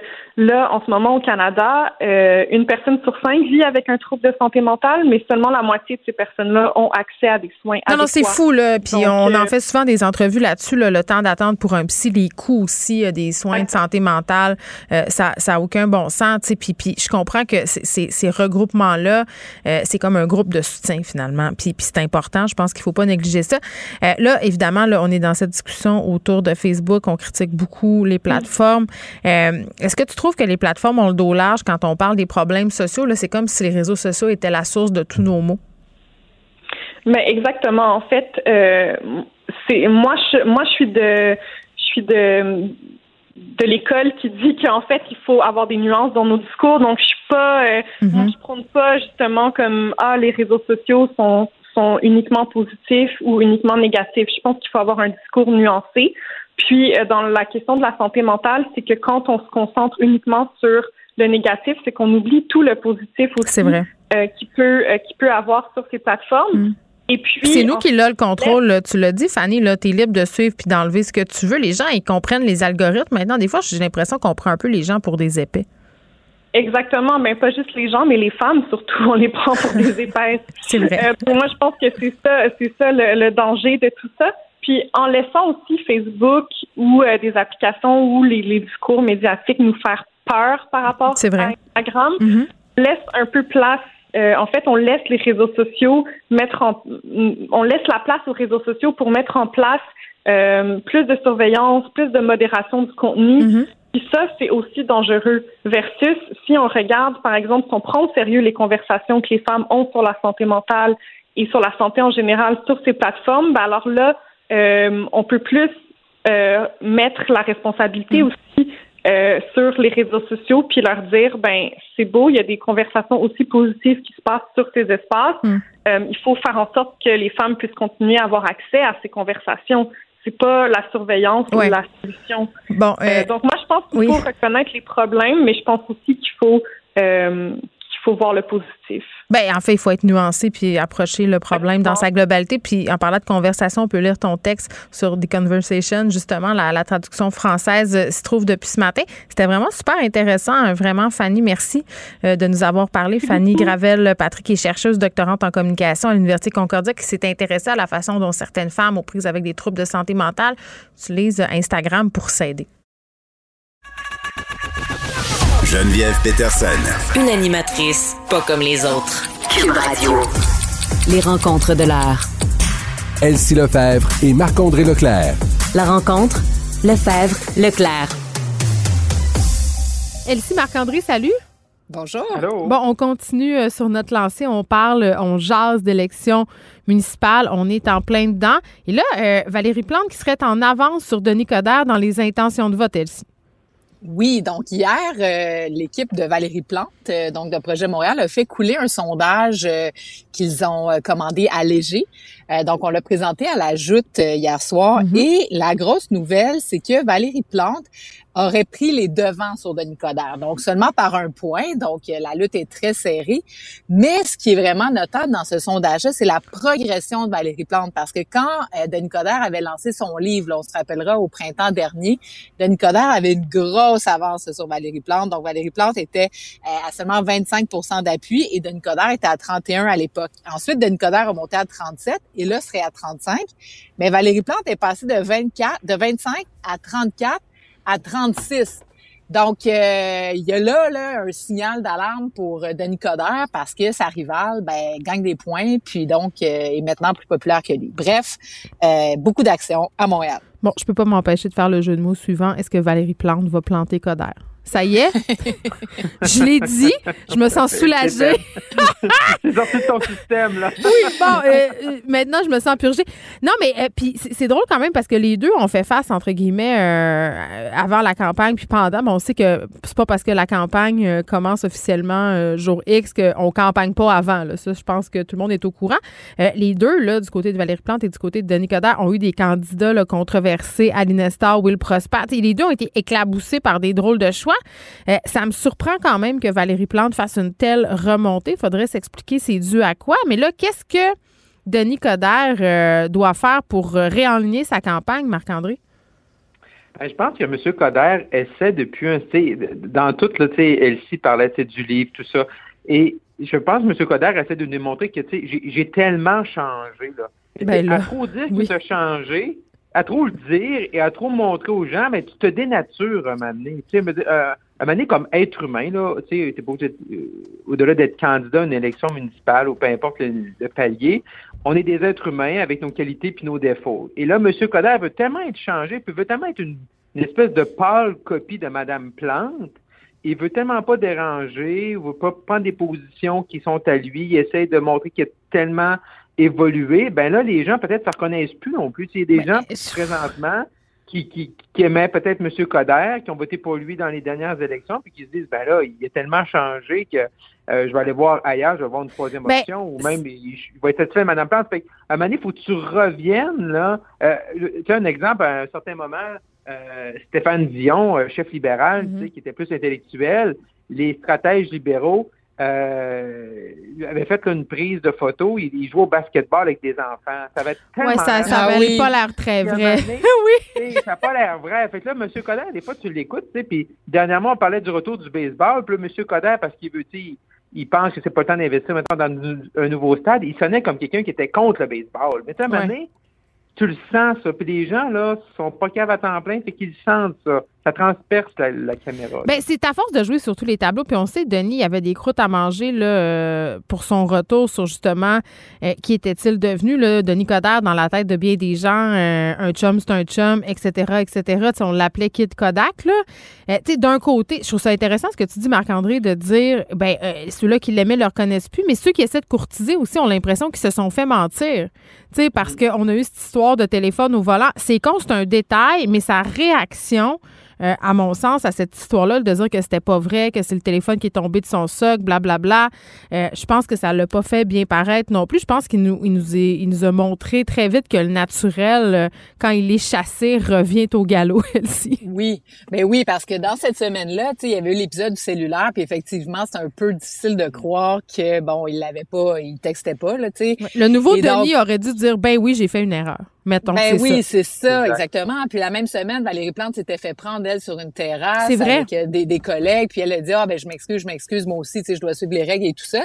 Puis il faut se rappeler aussi que dans cette semaine-là, Denis Coderre a pris une position aussi un peu controversée, notamment sur l'alcool dans les parcs. Donc on, on se rappellera là, qu'on est encore sous couvre, euh, euh, non, c'est pas le couvre-feu, mais les, les bars étaient encore fermés, les, Ouais, les parcs c'est débordaient. Exactement. Puis là, il nous a dit, ben voyons donc, on boit pas dans les parcs et tout ça. Et il avait pas consulté son caucus. Tu sais, c'est une position spontanée. Et donc, euh, à ce moment-là, lui, je sais qu'il a perdu des, des candidats vedettes qui voulaient aller avec lui, qui se sont, bon, euh, euh, questionnés finalement, qui ont décidé de pas se présenter. Et ça a laissé un, une espèce de goût amer de dire, Mm. ben écoute, tu sais, Denis Coderre, euh, c'est quoi sa vision? Puis ça, je pense que c'est le problème de fond de Denis Coderre. C'est que lui, il aime Montréal, il veut gouverner Montréal, il veut que ça marche, il veut mettre en mouvement les gens. Mais lui, profondément, là, je pense pas qu'il y a des idées très arrêtées sur les dossiers. Donc, souvent, il change d'avis, il prend des positions qui sont pas fortes. Et là, Valérie Plante, en contrepartie, ben elle, c'est clair, tu sais. Elle, c'est les quartiers à échelle humaine, des pistes cyclables, euh, des ruelles vertes, des sailles de trottoirs, euh, tu sais. Donc, euh, euh, on on dé- on n'arrive pas à savoir ce que Denis Coderre veut nous proposer. Et là, ben, il a l'air juste d'un bougon qui est Mm. fâché contre Valérie Plante. Puis, ben, Oui, c'est ça. ben, ben, puis il est pas très élégant parfois dans leurs échanges. Puis parlant de Valérie Plante, je trouve qu'elle a fait quand même un coup de génie là, en faisant appel à euh, Louise Arel là, sur le dossier de la langue. On se rappelle euh, que Louise Arel, c'est celle qui a fait adopter, je pense, en 2000 par l'Assemblée nationale, euh, l'article 1 de la Charte de la ville proclame Montréal comme une ville de langue française parce que Valérie Plante, souvent, ça y a été reproché. là. On se rappelle qu'elle faisait des points de presse en bilingue. Là, ça plaisait pas à tous, Marc-André. Non, effectivement, effectivement, elle s'est elle s'est mise sur la sellette là, par rapport à l'utilisation Souvent. De la langue de Shakespeare à, à plusieurs occasions. Et là, de revenir comme ça, ça, c'est vraiment prendre une de tes faiblesses et vraiment d'en faire une de tes forces en, en, en mettant à côté de toi euh, une personne, une ancienne politicienne comme Madame Harel. Oui. Et ça, là, c'est vraiment quand tu dis là, comme équipe, là, et ça, c'est sûr, c'était ré- réfléchi depuis euh, depuis ça. C'est pas une décision qui est arrivée hier soir, là, entre 8h puis 8h15.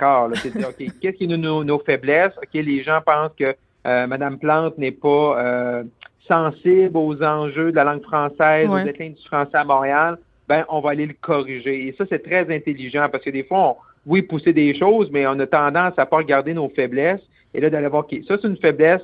Euh, sur le flanc gauche, on va m'attaquer. Euh, et, et- et elle le fait. Et madame, et, et aussi, euh, ce que tu me dis, Geneviève, effectivement, sur les attaques, des fois, M. Coder envers Mme Plante, c'est pas toujours chic, mais Mme Plante est capable de faire des attaques, elle aussi. C'est vrai. On n'aime pas ça. Puis les Québécois, on est très sensibles à ça. Oh, moi, j'aime pas ça, les pubs négatives. Mais, notre politique s'américanise quand même à, à ce chapitre-là, je trouve.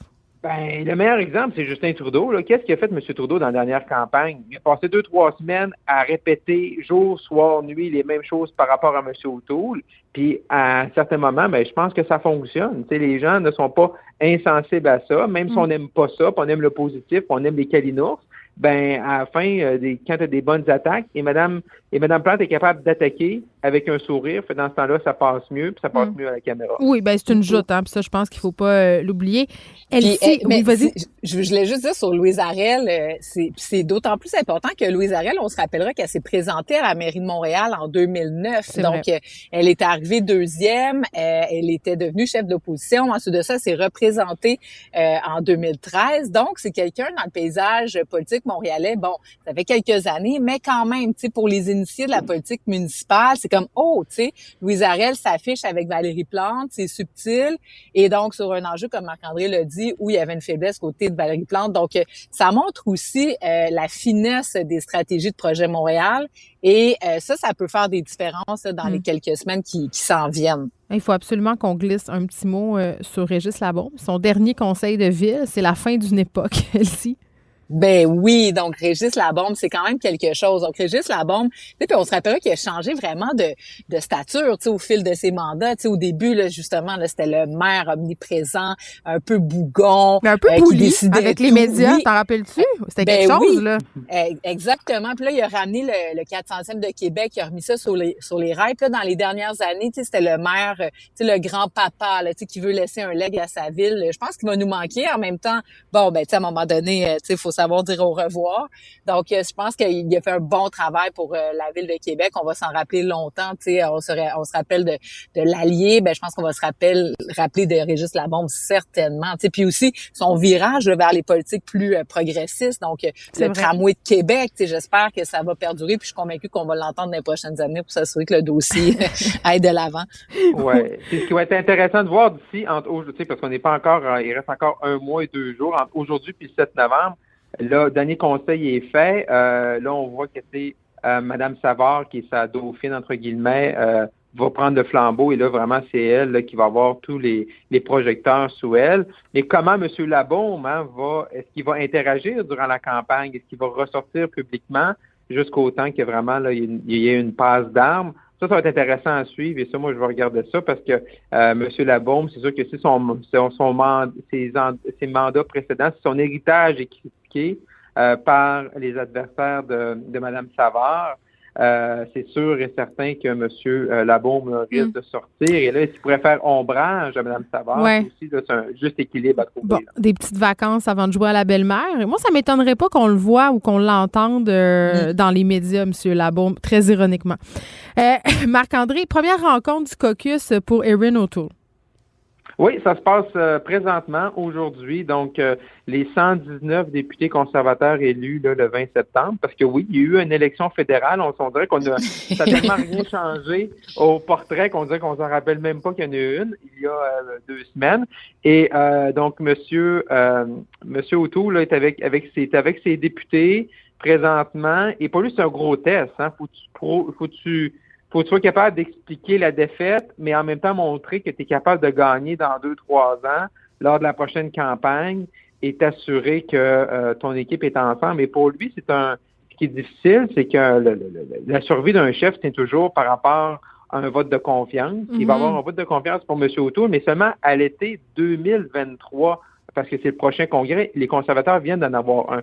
Fait est-ce que, tu sais, c'est comme c'est le fun parce que le, le, le, vote est loin, fait tu peux te préparer, puis la grogne peut s'estomper, mais en même temps, euh, avant d'avoir comme ton, ton, ton billet d'entrée pour la prochaine campagne comme chef, mais tu dois attendre encore deux ans. Fait que moi, personnellement, je être dans son équipe, là, euh, dans son entourage, je commencerais peut-être à penser à l'idée de comment on peut devancer un peu ce vote-là pour s'assurer d'avoir une espèce de, de mandat tacite qui permet d'avoir des coups de frange jusqu'à la prochaine mm. élection. Et ici, on a eu François Blanchet qui a annoncé son cabinet fantôme.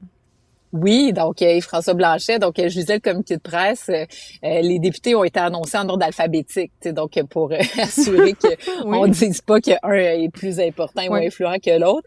ben oui, donc ben, évidemment le Bloc québécois va jouer un, rôle assez important pendant la prochaine législature. Donc un bon contingent de députés bloquistes.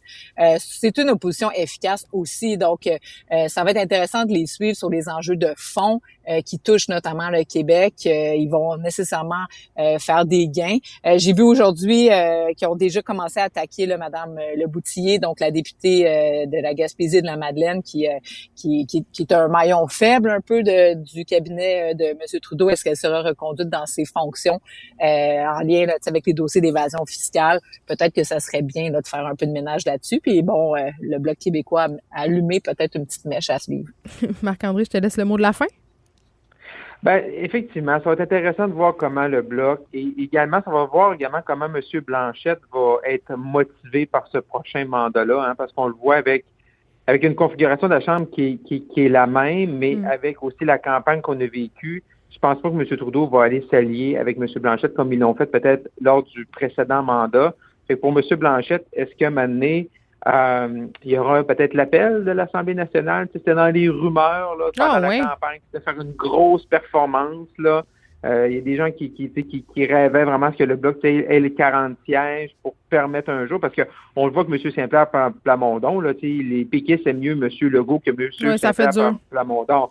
Fait que là, est-ce que c'est sûr que si tu es un péquiste, peut-être tu aimerais savoir M. Blanchette, mais là, il n'y a pas eu comme les résultats euh, je pense que M. Blanchette n'a euh, pas les résultats là, pour vraiment justifier là, mm. euh, un arrivée au bloc en tassant tout le monde. C'est mon c'est ma vision des choses quand, quand on regarde un peu les, les as avec M. Saint-Pierre Pamondon qui a un peu de misère à, s'imposer parmi ses propres troupes. Très bien. Elsie Marc-André, merci beaucoup. À demain. À demain. Merci. Bye bye. Geneviève Peterson. Une animatrice pas comme les autres. Cube Radio. Euh, oui, là, je suis comme perdue dans mon dossier. Il faut que je revienne euh, très rapidement. Toute plante, hein, c'est pas un bon, euh, c'est pas un bon temps pour Facebook, pour Instagram et pour toutes ces affaires-là. ok, on parle avec docteur Stéphanie Nadeau, qui est médecin vétérinaire, collaboratrice au magazine Webflip. Mon drive était planté, mon Dieu. Est-ce que, est-ce qu'il y a des forces obscures qui se sont emparées des cyberforces? Salut, docteur Nadeau.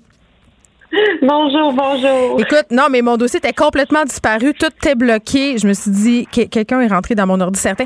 Là, euh, ça a l'air vraiment trivial comme sujet là, puis j'ai un peu ri, je dois dire, euh, quand, quand je me suis rendu compte qu'on allait parler de gestion de litière pour chat parce que j'ai une histoire d'horreur avec. Oh non! oui, avec avec la litière chez nous, j'ai deux chats sphinx qui ne font pas l'unanimité, docteur euh, Nadeau, on appelle ça mes chats en chimio.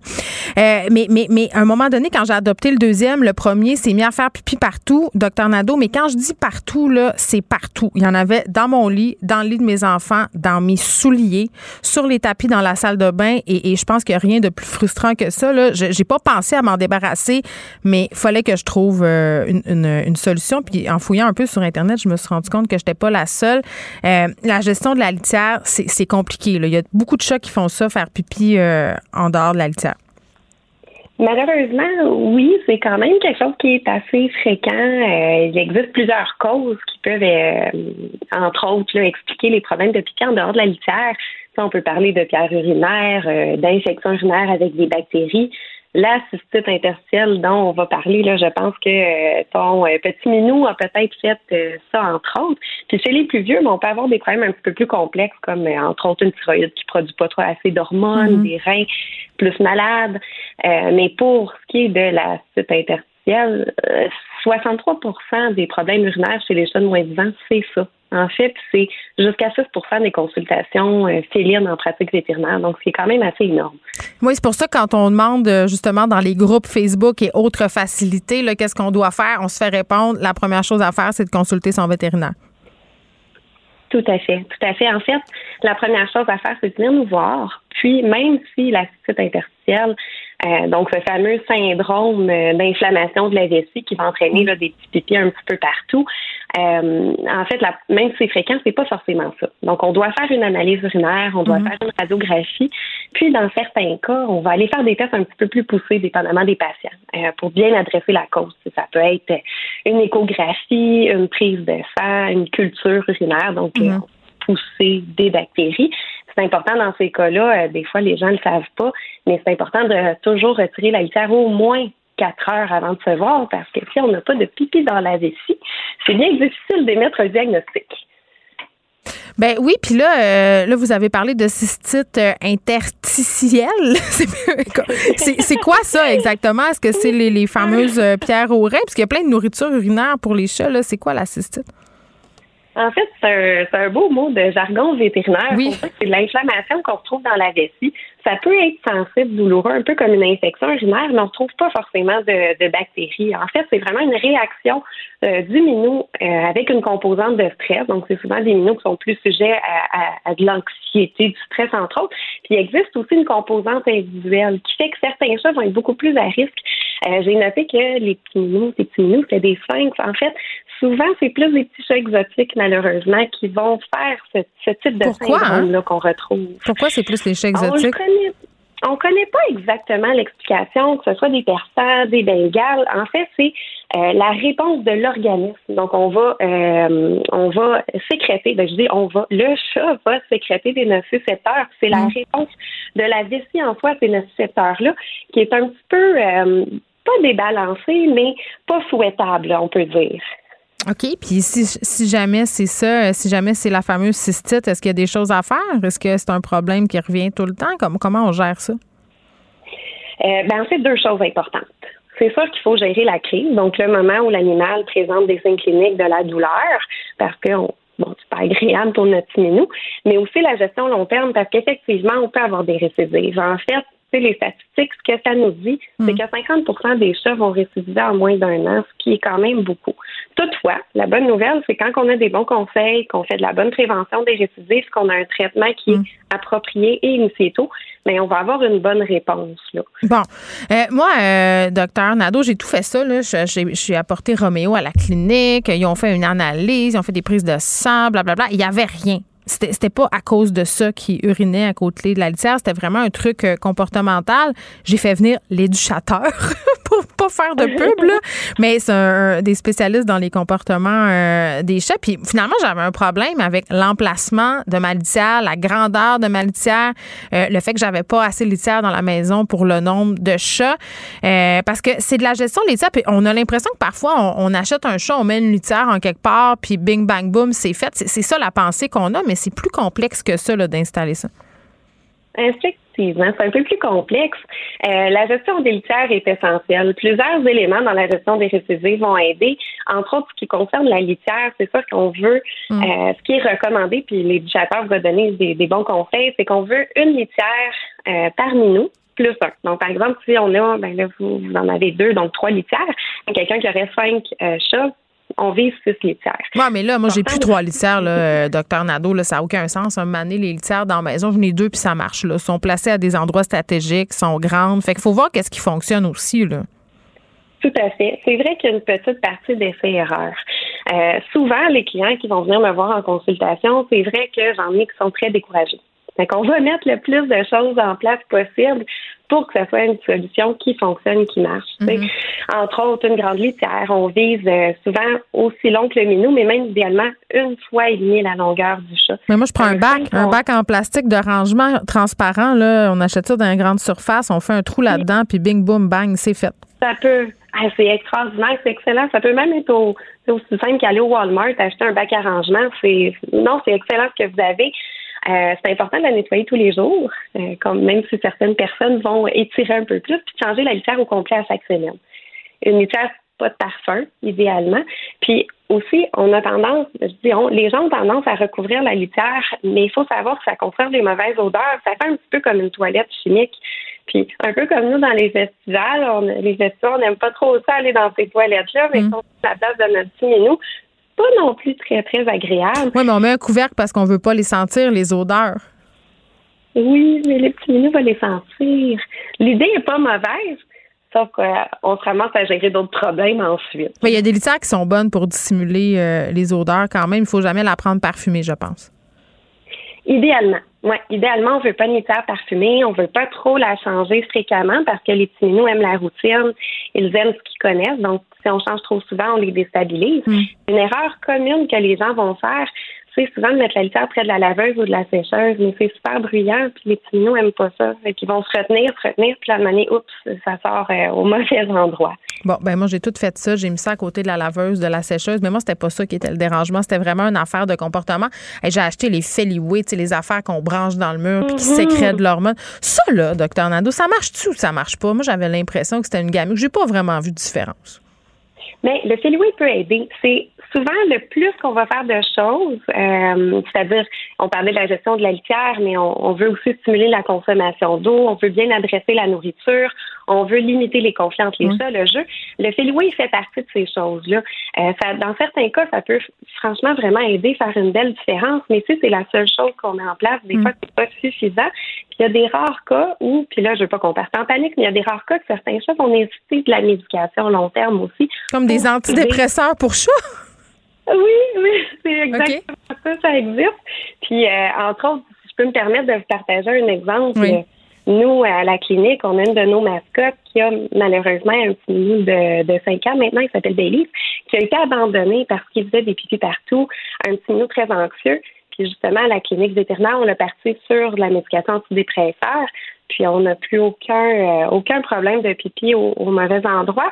Puis il faut savoir aussi qu'en clinique vétérinaire, c'est pas un des milieux les moins stressants non plus pour un petit chat. Donc Oui, parce a du va-et-vient.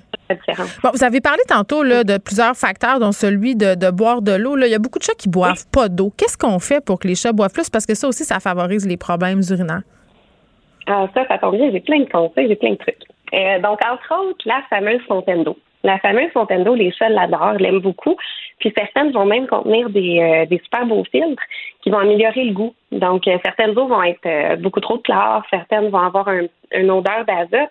Les chats non plus n'aiment pas ça. Euh, donc, ça, ça va beaucoup aider. Euh, un autre conseil, ça peut être simplement d'acheter un- de rajouter un petit cube congelé de bouillon. Ça peut être du thon, de la palourde, OK. ça va stimuler la consommation d'eau, ou d'avoir simplement plusieurs bols dans des pièces différentes. Pas trop profond, mais Ouais. bien Ben, vont oui, ben ça, c'est ça qui a, qui a marché chez nous. Puis la fameuse fontaine d'eau là, qu'on peut commander un peu partout sur Internet. Moi, je pensais, je riais un peu de ça, les filtres. Là, je me disais, oh, mon Dieu, comme si mon chat allait faire la différence. Mais il l'a fait, la différence, euh, docteur Nadeau. Et maintenant, c'est un chat heureux qui fait pipi au bon endroit. Docteur Mmh. Stéphanie Nadeau, merci. Vous écoutez Geneviève Peterson. Cube Radio. Elle est là, Gabrielle Caron, humoriste, auteure, animatrice du balado J'ai fait un humain à Cube Radio et euh, accessoirement, entre guillemets, mon acolyte pour toute la semaine. Avec grand plaisir. très, très contente euh, de te retrouver. J'ai rasé m'acheter un maillot de... De Kylie? Ouais, hier, mais, mais tu as eu raison de, de mon désir. J'avais envie de, de- me pointer à la plage cet été avec euh, un coton-tige entre l'arrêt puis euh, un petit morceau de soie dentaire pour cacher mes bouts de seins, mais j'ai résisté à la tentation. Grâce à toi, Écoute, je suis toujours là pour rendre tu service. fais œuvre utile. Et là, euh, hier, est-ce que tu as manqué d'oxygène à cause de la, de la panne Facebook? Moi, je veux savoir comment tu as vécu euh, ton 7h30 sans, sans Facebook parce que tu es très active, euh, surtout sur Instagram aussi. Là. Oui, écoute, je t'avoue que j'ai eu un petit moment là d'anxiété. En fait, au début, tout était cool. Je pense que tout le monde l'a vécu un petit peu cool On au était début. dans le déni. Absolument. On a vécu les phases du deuil. Tu vas juste refresh ta page, ah, ça marche pas, m'attendre deux trois petites minutes. Là, oh, valide avec mon chum. Toi, ton Facebook, il marche-tu, il marche pas, c'est juste le mien. Et après ça, euh, l'angoisse totale qui m'a euh, saisi à bras le corps. Ah, mais oui, parce que j'étais comme, mais là, moi, j'aime ça, euh, j'aime ça aller regarder qu'est-ce qui se passe, j'aime ça m'inspirer des gens autour, mais j'utilise beaucoup Messenger pour le travail aussi. Fait que là, j'étais comme, comment les gens vont faire pour savoir que je suis là? Et euh, comme une personne old school, j'ai envoyé des courriels et j'ai fait des appels. Oh mon Dieu, des appels. Ça, il n'y a rien de plus angoissant que ça. J'ai tout haï. J'ai tout haï de ma journée d'hier. J'ai tout haï d'appeler. On dirait que je me souvenais même plus comment ça fonctionnait. Mais moi, j'avais pas les numéros du monde. Moi, c'est ça que je me suis rendu compte. J'ai dit, ouais. J'ai dit, ça fait quatre ans que je parle avec cette fille-là sur Messenger et je n'ai pas son numéro de téléphone. Puis elle vient souper chez nous une fois par deux semaines. Fait que qu'est-ce qui se passe? Puis j'a- j'avais une réunion hier soir. Il m'est arrivé deux affaires hier à cause du bug euh. Facebook. Un, euh, je- en sortant d'ici, je, dis, je, je texte le père de, de mon fils. On est séparés, tu sais. Euh, sur Messenger, on se parle toujours. Je dis, je vais aller chercher euh, notre fils. Il fait lettre, il fait frette. Euh, évidemment, il n'y a jamais mes messages. Là, j'arrive à l'école. Il est pas là. Il est venu. Moi, j'avais oublié que c'était la panne Messenger. Et il y avait quelqu'un qui était supposé venir me rencontrer chez moi à 17 h. Personne me textait sur Messenger. Elle n'osait pas sonner. Elle disait, je suis là, je suis là, je suis là. Je répondais pas. Elle était là, Chris, elle est bien bête. J'étais fâchée contre elle. Non, mais parce qu'on se sert beaucoup de, de ça. Puis moi, c'est ce que j'ai réalisé. Je m'en foutais de pas être sur euh, Facebook. Je m'en foutais de pas être sur euh, Instagram. Mais c'est vrai que j'avais le réflexe d'aller voir. regarder. Oui, à toutes les, les, les, les minutes. Là, puis je, je le savais là, que c'était la panne, mais je, Oui. mais je, Ben, je moi- scrollais mon écran quand Moi, j'avais l'impression là d'être encore accro à mon ex. Tu sais, comme tu sais là que qu'il est plus qu'il est plus disponible, il est plus accessible ni rien, mais tu continues d'aller voir d'un coup, d'un coup qui parle de toi, d'un coup qui qui a mis une photo de son- sa nouvelle blonde, d'un coup que tu sais, je sais pas, je me sentais accro vraiment. C'est là que j'ai réalisé que j'avais peut-être un petit problème là et j'ai j'ai eu du temps libre loin de mon téléphone, mais toujours à espérer qu'il y ait un petit bing. Mais qu'est-ce que t'as fait? Écoute, qu'est-ce que j'ai fait? J'en ai profité pour avancer mon travail. J'ai fait mon rapport de taxes. Garde ça la bonne citoyenne Mais que je suis. Il est pas dû tout de suite. Vraiment, tu n'avais un retard, je pense bien. Ben, peut-être. Oui, parce que, moi, je connais bien ça, les rapports de taxes. Puis euh, c'est euh, le prochain, n'est pas là, là. Ben, il vient de passer. Tu sais que ça coûte cher, Gabriel, les, les amendes, hein? surtout si tu travailleuse autonome. Moi, je me suis mis dans le trou bien raide avec ça. Juste te dire. Oh, qu'on vient de la poignée, Mais là. là, il est fait, il est envoyé, puis Ouais. tout. Là, j'ai, tout payé. C'est-tu tes amendes? Et- Ben, non, non, on n'a pas parlé d'amende, là. On a vraiment juste Ouais. envoyé. Attends, ils vont euh, t'envoyer la lettre méchante. la lettre méchante va suivre. Peut-être qu'elle va tomber en panne, qu'elle va se perdre en chemin, euh, Oh que je la recevrai pas. Non, moi, j'ai déjà fait ça. Gabriel, j'ai euh, ouais, j'ai vécu dans le déni de l'impôt pendant quelques mois. OK. Je me disais, ils vont m'oublier. Ben oui, ils Mais ont d'autres choses à faire. L'impôt n'oublie vraiment pas rien. Mm. Hein? Ça, ça... Non, à un moment donné, je me suis dit, mais t'es bien conne. La seule personne que tu pénalises, c'est toi. Mm. C'est toi qui vas payer plus cher de pénalité. Mais c'est vrai. Tu sais, à un moment donné, mais, mais je suis passée par là. Tu, tu vas t'en sortir. Donc, t'as paniqué, c'est ce que je comprends. T'as réalisé que t'étais accro. Puis moi, je me suis posé une question. Puis pour vrai, j'ai pensé à toi hier. Les gens... euh, les gens pour qui c'est le modèle d'affaires, Mm-hmm. Facebook, euh, Instagram, il y a des gens qui génèrent du revenu avec ça, il y a des gens qui basent leur valeur aussi sur le contenu. Est-ce qu'ils ont pogné de quoi hier? Est-ce qu'ils ont réalisé que tout ça, ça tenait peut-être à un fil? Ben, c'est sûr que j'ai pas de chiffres, là, mais c'est sûr qu'il y a eu des pertes. C'est sûr, tu sais, si tu avais une publication programmée euh, en partenariat rémunéré, c'est sûr qu'il y a des gens qui ont eu des pénalités. C'est sûr qu'il y a eu des conséquences. À. Et euh, moi, ce que j'ai euh, réalisé, en fait, c'est que c'était pas tant nécessaire. C'était pas tant. Tu sais, je passe beaucoup de temps sur les réseaux sociaux. J'aime ça, être sur les réseaux sociaux, autant regarder que partager des trucs. Ouais. Mais on dirait que de me décoller un peu de mon écran, j'ai fait, hey, je peux continuer d'exister même si je n'existe pas sur Internet. Ben, je trouve que ça, c'est c'est la réflexion peut-être euh, qui est intéressante, sans tomber dans le moral, là, parce non, que non, non, je- non, je dois je juge pas, là. Ouais, mais je dois avouer quand même que j'étais un peu à bout de dire ah, dans le fond, on, on a découvert qu'on pouvait vivre la vraie vie, mais c'est parce qu'on le sait qu'on peut la vivre la vraie vie là, monsieur là, ça, ça va. Mais mais c'est vrai que cet été quand j'étais en vacances, euh, j'essayais de rester, je laissais mon téléphone au chalet. Parce que tu sais on est habitué de documenter puis de montrer, puis tu sais le, le fait de dire que ça existe pas sur Instagram, tu l'as pas vraiment vécu là, puis tu sais on n'est pas dans le moment présent, on pense au cadrage, on pense au on pense à ce qu'on va poster comme contenu. Puis, puis c'est vrai que euh, pendant qu'on est en train de faire ça, on n'est pas en train de faire autre chose. Ça, c'est vrai, là. Mhm. Oui, absolument. Puis moi, ça m'a comme fait du bien, justement, de faire, hey, puis ça- on dirait que ça m'a ramené un petit peu en début de pandémie. Tu sais, en début de pandémie. Quand tout le monde faisait du pain puis se battait pour du papier de toilette, là? oui, cette belle époque. Non, Ouais. mais tu sais, le moment où tout le monde était arrêté en même temps, tout le monde devait rester à la maison, personne pouvait sortir, Hmm. c'était très limité, mais tu pouvais rien manquer. Et là, c'était la même chose. Tu pouvais rien manquer ces réseaux sociaux parce qu'il se passait rien Hey, moi, j'étais tellement sociaux. contente que ma fille soit chez son père. Ah, tu voulais pas gérer ça? Je voulais-tu pas gérer la crise de maman? Euh, Mais en même temps, TikTok était-tu brisé? Je pense non, que TikTok, était pas brisé. fonctionnait parce que c'est là-dessus que je me suis rabattue. Ah, mais c'est ça. Bon, TikTok. Là, c'était drôle de voir euh, Twitter puis les Oui. autres plateformes dire hello, literally everyone.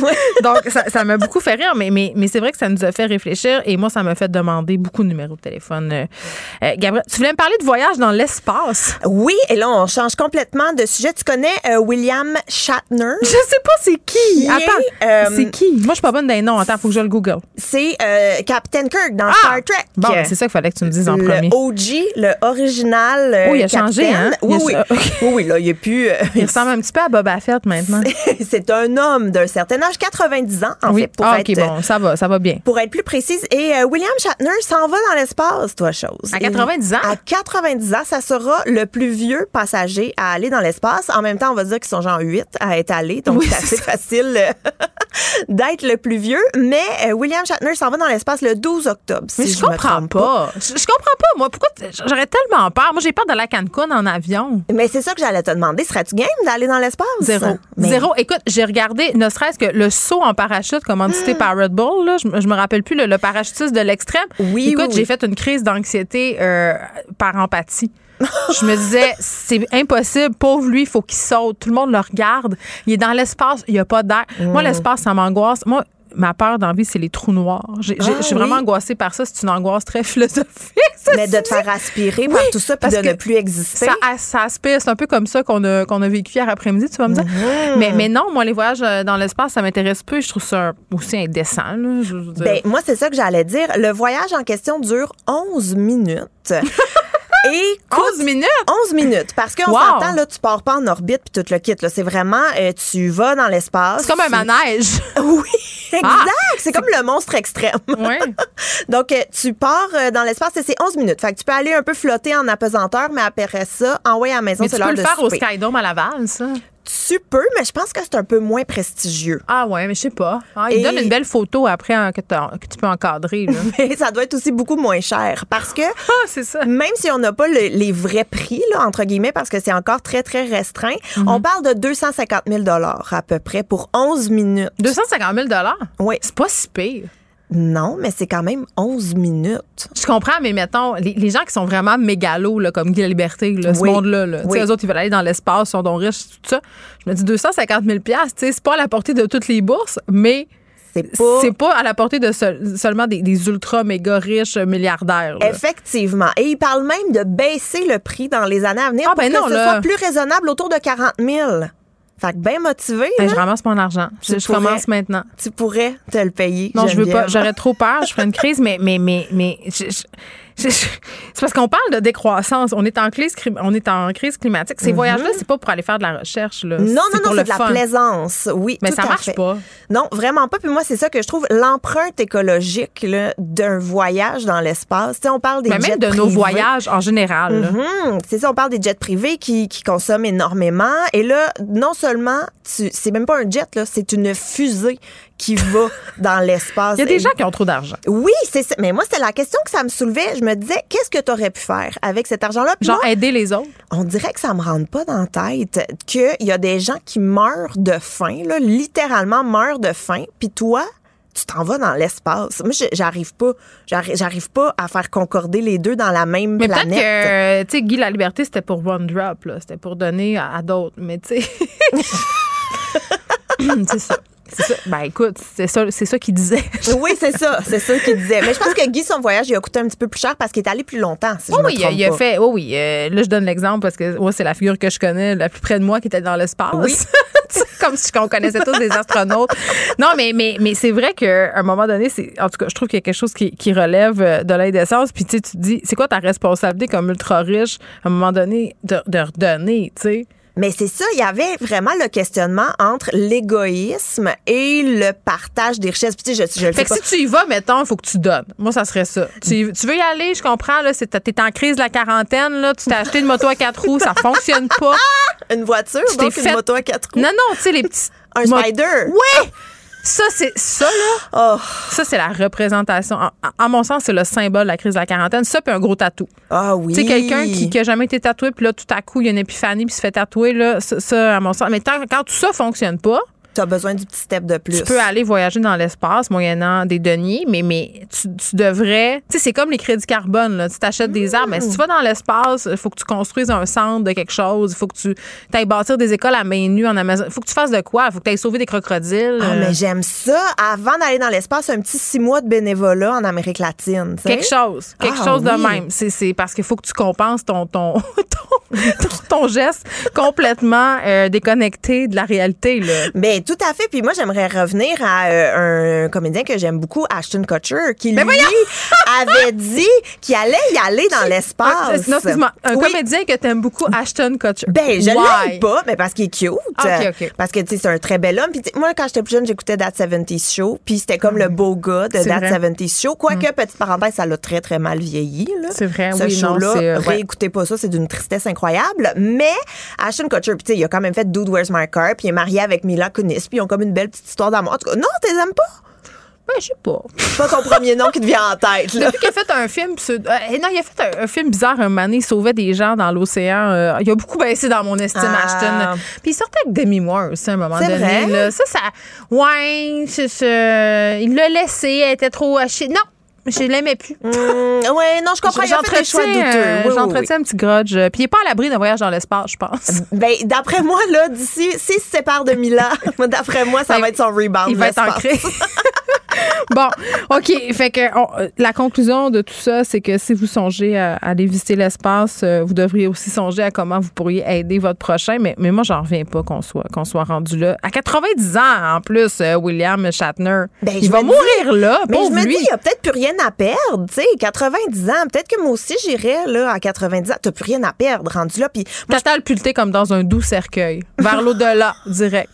c'est pas ça que j'aurais dit, mais moi, j'aurais peut-être fait le lien avec Star Trek. Ah oui, c'est vrai. Ça, c'est un meilleur lien que ma menace de mort. J'aime ça que ma chaise craque. On est comme d'une vieille grand-mère, c'est le perron. Oui, vraiment, avec nos petits châles puis notre tricot. On n'a pas de Charles, mais je pourrais en demander un, Jean-Nic. Gabriel Caron, merci. Maurice, on t'écoute. Euh, sur Cube Radio, ta balado, j'ai fait un humain, des histoires, des histoires d'accouchement, mais, mais qui n'aime pas ça, entendre euh, qu'est-ce que les femmes ont vécu en veillant. Merci.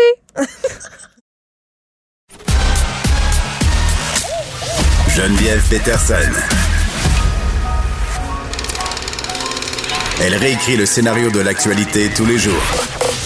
Vous écoutez Geneviève Peterson. Cube Radio. Léa Strisky. Mais je veux que tu le saches que ça a un effet. Mathieu Cyr. Ouais, mais ça, c'est vos traditions, ça. La rencontre. Il y a de l'éducation à faire. Faut avouer que je suis pour la démarche. La rencontre Strisky-Cyr. Léa Streliski est avec nous. Léa, salut. Salut. Bon, on va avoir Mathieu euh, dans quelques instants. Là, tu voulais qu'on se parle euh, des anti-vaccins, plus précisément cette histoire qui concerne une jeune femme qui est anti-vaccin, qui est entre la vie et la mort euh, à l'hôpital. On se pose la question suivante est-ce qu'on devrait continuer de parler de ces histoires-là, de mettre de l'avant l'histoire des gens qui sont non vaccinés, qui sont hospitalisés à cause de la COVID-19, Léa? Ben, écoute, tant que leur famille est consentante euh, et que euh, ça reste des familles qui veulent se servir de ce cas malheureux pour faire de l'éducation et pour continuer à montrer que euh, ben la COVID c'est quelque chose de réel, c'est quelque chose de dangereux. Euh, tu sais, je pense que malheureusement on est un petit peu obligé, mais c'est sûr que ça crée, euh, ça fait pas ressortir ce qu'on a de plus beau, disons. euh, Qu'est-ce que tu veux dire? Ben, tu sais, c'est parce qu'on est rendu tellement polarisé. Plus personne n'a de patience, autant chez les gens qui sont vaccinés, puis qui ont aucune patience avec les gens qui sont non vaccinés, parce que ça fait genre un an qu'on répète la même affaire. Donc, tu sais, je pense que l'élastique est tiré dans les deux bords. Et, et aussi, ben, les, les gens qui croient dur comme fer que la COVID n'existe pas, que le vaccin est une mauvaise chose, vont trouver absolument toutes les virgules dans un texte pour continuer à confirmer leur théorie à eux, tu sais. Puis là-dedans, ben, il faut pas oublier la tragédie que Mm. c'est quand tu as une fille qui est hospitalisée qui a 21 ans, qui était une militante anti-vaccin, qui se retrouve à l'hôpital et qui frappe un mur, tu sais. Et puis la maman de cette euh, jeune fille euh, est coincée dans un cauchemar quelque part, puis on peut pas manquer d'empathie non plus contre cette triste réalité-là, tu sais. Oui, Donc, ben oui, mais en même temps, euh, euh, tu sais, il faut se poser la question aussi comment c'est récupéré? Là, Mathieu s'est joint à nous. Mathieu, salut. Salut. On est contente de te retrouver. On, on parlait, Vraiment. on, parlait de la, de la pertinence de raconter les histoires des gens qui sont anti-vaccins puis qui sont euh, hospitalisés pour la COVID. Là, on sait qu'en ce moment, il y aurait certains, euh, certaines figures de proue du milieu complotiste, là, pas qui sont hospitalisées nécessairement, mais qui sont soupçonnées avoir euh, contracté la COVID. C'était dans la presse en fin de semaine, je pense entre autres à Stéphane Blais, euh, comptable radis de l'Ordre des CPA du Québec. Euh, puis tu sais, il y a toujours, euh, il y a toujours des histoires concernant les personnes non vaccinées. Genre, les gens disent, ben non, mais là, comme le gars qui est mort de 27 ans, là, il y, a deux, il avait deux cancers, c'est pour ça qu'il est mort. Là, on a Jean-Jacques Crèvecoeur là, qui a fait une vidéo là, qui dit plusieurs de mes amis sont malades, un serait dans le coma, l'autre hospitalisé. Il dit que c'est la thèse, euh, il dit qu'ils ont été empoisonnés, puis que c'est pas, c'est les vaccins et tout ça, puis qu'il est- anti-vaccin. Donc, c'est ça aussi auquel on se frappe quand on publicise, entre guillemets, ces histoires-là, Mathieu. Ben, tout à fait. Euh, c'est une hystérie collective totale. Euh, puis je suis un petit peu d'accord avec Léa. Je veux dire, on est rendu tellement campé dans nos camps qu'il y a plus, il y a rien, il y a rien qui va faire changer d'avis que tu sois d'un côté comme de l'autre. Puis Mais de le voir, moi, je pensais que de le voir, tu sais, mettons, moi, je suis anti-vaccin, puis là, je vois des gens qui sont, je sais pas, moi, que j'admirais, qui étaient à la tête d'un mouvement de guillemets, qui sont hospitalisés, qui sont sur le bord de la mort, voire même qui meurent. Euh, je les vois, il y a une mère de famille de quatre qui est morte aux États-Unis, là, qui était anti-vaccin au bout, qui faisait la promotion de tout ça. Puis, ça me ça me fait pogner de quoi, là? Je me dis, mais c'est peut-être, c'est vrai, là, je vais, le- je vais le pogner, je vais mourir, je sais pas. ben, ben, son entourage, son entourage le réalise de toute façon, mais elle en tant que telle, tu sais, je veux dire, de dire qu'elle est militante anti-vaccin, on pourrait simplement dire qu'elle n'était pas vaccinée, puis je pense que ça ferait un job pareil, tu sais. Moi, de, de lire que c'est une militante anti-vaccin, ça me fait pas, j'ai pas eu de ha-ha, c'est bien bon pour toi, tu sais, j'ai zéro Ouais. eu ça comme Mais réaction. c'est triste, en fait. Ben, c'est super triste, mais d'un autre côté, c'est le fait qu'elle soit pas vaccinée. Parce que tout son entourage est au courant. Euh, tu sais, j'ai lu l'article justement par rapport à ça qui disait comme quoi euh, tout La le monde jeune fille. changer leur fusil d'épaule et tout et tout. Puis, tu sais, mais, mais, mais quand- parce que quand, t'es, quand c'est ton ami, ta voisine, euh, ta soeur, ta cousine, puis qui est anti-vaccin, t'es comme, t'es pas capable de la récupérer, puis tu dis, bon, il y a ça, elle se cale là-dedans, puis donné, bang, il y a ça qui arrive. C'est sûr que c'est un callback to reality, surtout si toi aussi t'es anti-vaccin. Par contre, de passer à Denis Lévesque, de dire que que c'est une militante, je ne vois pas la pertinence en tant que telle. Je trouve que c'est juste, ça sert juste à polariser encore plus, puis à dire euh, que, que, que, que ça lance des insultes des deux côtés. Léa? Ben, ouais, c'est dur de savoir rendu là euh, ce qui est pertinent et ce qui est pas pertinent. C'est sûr qu'il y a un peu de voyeurisme là-dedans aussi. Puis comme je disais, Ben, c'est comme si on est content, on fait, ah, ben bon, ben bon, elle n'était pas vaccinée, hein, check, check. Ben, Ben, tu sais, j'ai l'impression qu'on.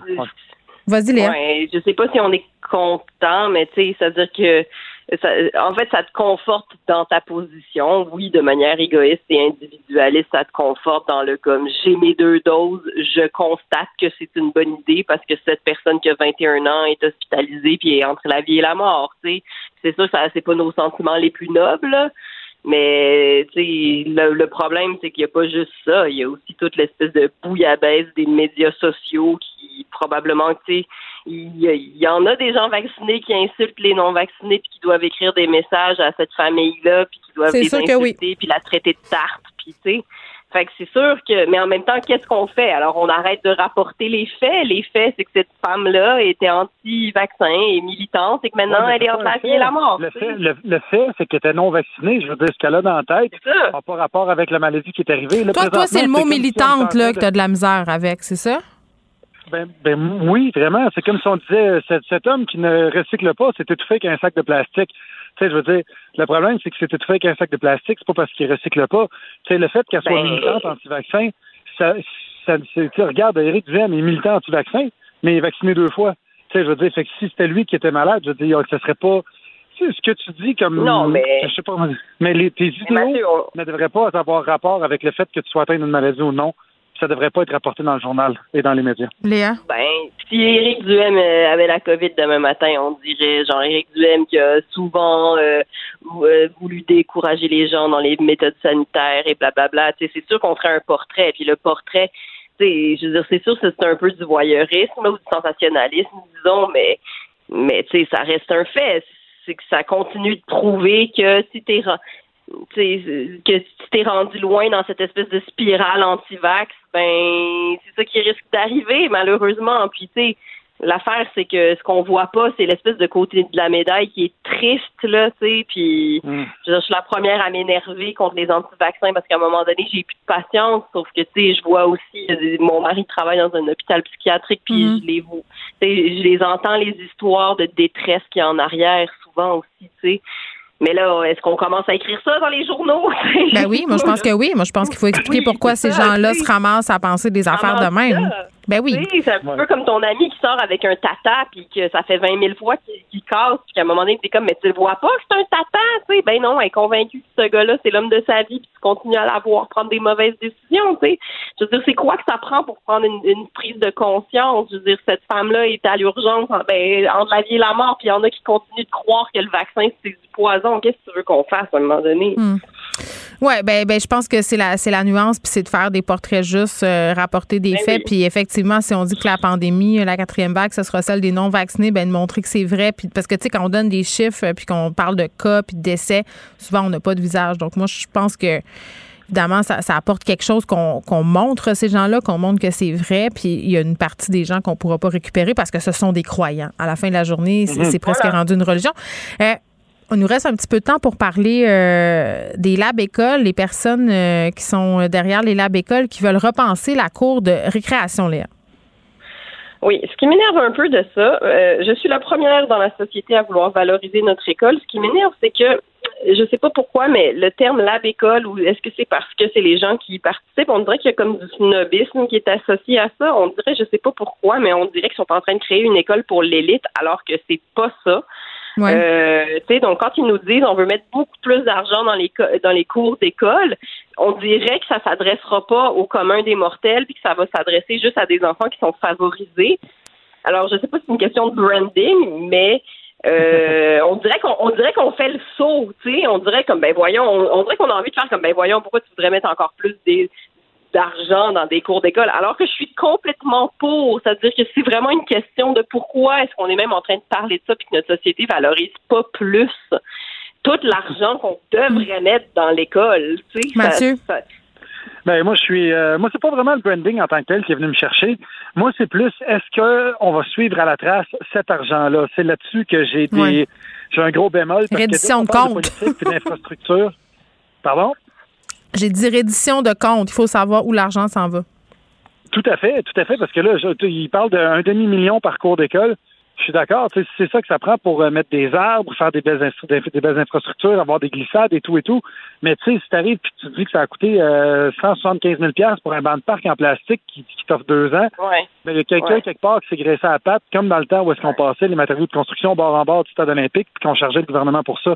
Et c'est souvent ce qui arrive, parce que souvent, quand on parle d'infrastructure, ben il y a du monde mêlé à ça qui sont pas toujours clean, puis ben c'est on en perd beaucoup. Fait que j'aimerais ça qu'on soit aussi motivé à suivre la trace de l'argent qu'au début de la démarche. Oui, c'est vrai, très bien. Mathieu Léa, merci beaucoup. On se retrouve demain. Allez demain. jouer dans la cour de récréation, là. bye bye. Ce segment est aussi disponible en vidéo sur l'application Cube ou le site cube.ca. Geneviève Peterson. Brillante et éloquente, elle expose toutes les facettes de l'actualité. Notre guérison passera par la vérité. Et aujourd'hui, une petite de cette vérité voit enfin le jour. Évidemment, nous n'avons pas encore toutes les réponses. Mais au moins, aujourd'hui, nous avançons dans cette direction. On entend la voix de Carole euh, Dubé, conjointe Joyce Echaquan, euh, euh, évidemment en réaction à ce dépôt du rapport là, de la coroner euh, Jeanne Kamel concernant euh, Madame Echaquan. Rapport très, très attendu. La famille qui s'est adressée aux médias en compagnie de Constant Ouachif, grand chef de la, station- de la nation Atikamekw. Monsieur Ouachif est là. Bonjour. Bonjour. Euh, évidemment, là, je pense que ça devait être une journée euh, très, très émotive là, pour la famille de Madame Echaquan, pour vous aussi, là, pour toute la nation Atikamekw. Ah, je pense que c'est pas seulement la journée. Je pense que ça fait un an qu'on attend après, cette- Oui. après, euh, le rapport et euh, c'est sûr que ça n'a pas été euh, ça a pas été une année euh, facile pour pour tout le monde. Il y a eu des hauts, des bas, Mm. Euh, très émotif euh, pour la famille.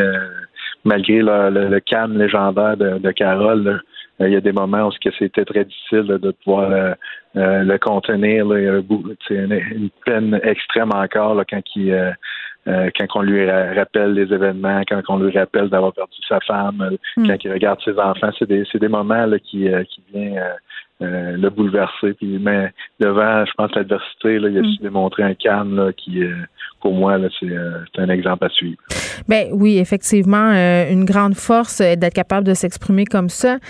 On a parlé souvent, vous et moi, M. Awashish, là, de, de la coroner Jeanne Kamel, du fait qu'elle était, semblait en tout cas, très, très impliquée, Ouais, émotivement même, là, dans, dans, dans cette enquête-là, même qu'elle se les fait reprocher à plusieurs reprises. On, on a dit qu'elle avait remis un, un rapport en, en- en- en un certain sens très politique, là. Euh, Comment vous l'avez trouvé, le, le travail de Mme Kamel dans ce processus-là? Est-ce que vous êtes satisfait des conclusions de son rapport? Moi, je pense, euh, pour moi, c'est vraiment, là, euh, je comprends qu'il y a des gens qui, qui, qui avaient certaines euh, appréhensions par rapport à ça, mais je crois que, elle a fait le travail de façon humaine. Euh, pour nous, là, elle a fait un, un très bon travail. Pour la famille également, je pense que la famille avait besoin d'être, de se sentir écoutée, Mm. de se sentir ent- entendue. Puis, euh, je pense que euh, Madame la, la, la coroner, là, elle a fait euh, Mm. un très bon travail pour pouvoir parler euh, au nom de, de Justice Chacuan. Je pense que c'est ça le rôle de la coroner. Et euh, de mon côté, c'est sûr que tu sais, euh, euh, on peut dire qu'il y a un message politique euh, dans, le rapport, mais je pense euh, tous les faits après l'analyse des faits, puis Mm. également la documentation reliée à ce type d'événement-là, je pense que ça, a été clair Mm. dans son esprit que c'est du racisme systémique et qu'il faut continuer à travailler pour euh, éduquer, sensibiliser la population. Puis, euh, de notre côté, là, ce- côté-là est très positif. Euh, mais maintenant, là, je pense qu'il y a encore, encore de l'analyse à faire de, de ce rapport-là.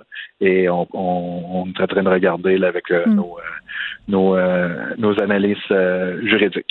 Ben, OK, puis, puis M. Awashish, quand même, deux conclusions importantes. Les employés qui ont pensé que Mme Echaquan avait des problèmes de consommation, mais les symptômes qu'elle avait étaient sans lien avec une consommation, soit de stimulants ou, ou de cannabis. Ça, ça, ça, c'est quand même une révélation qui est importante. Là.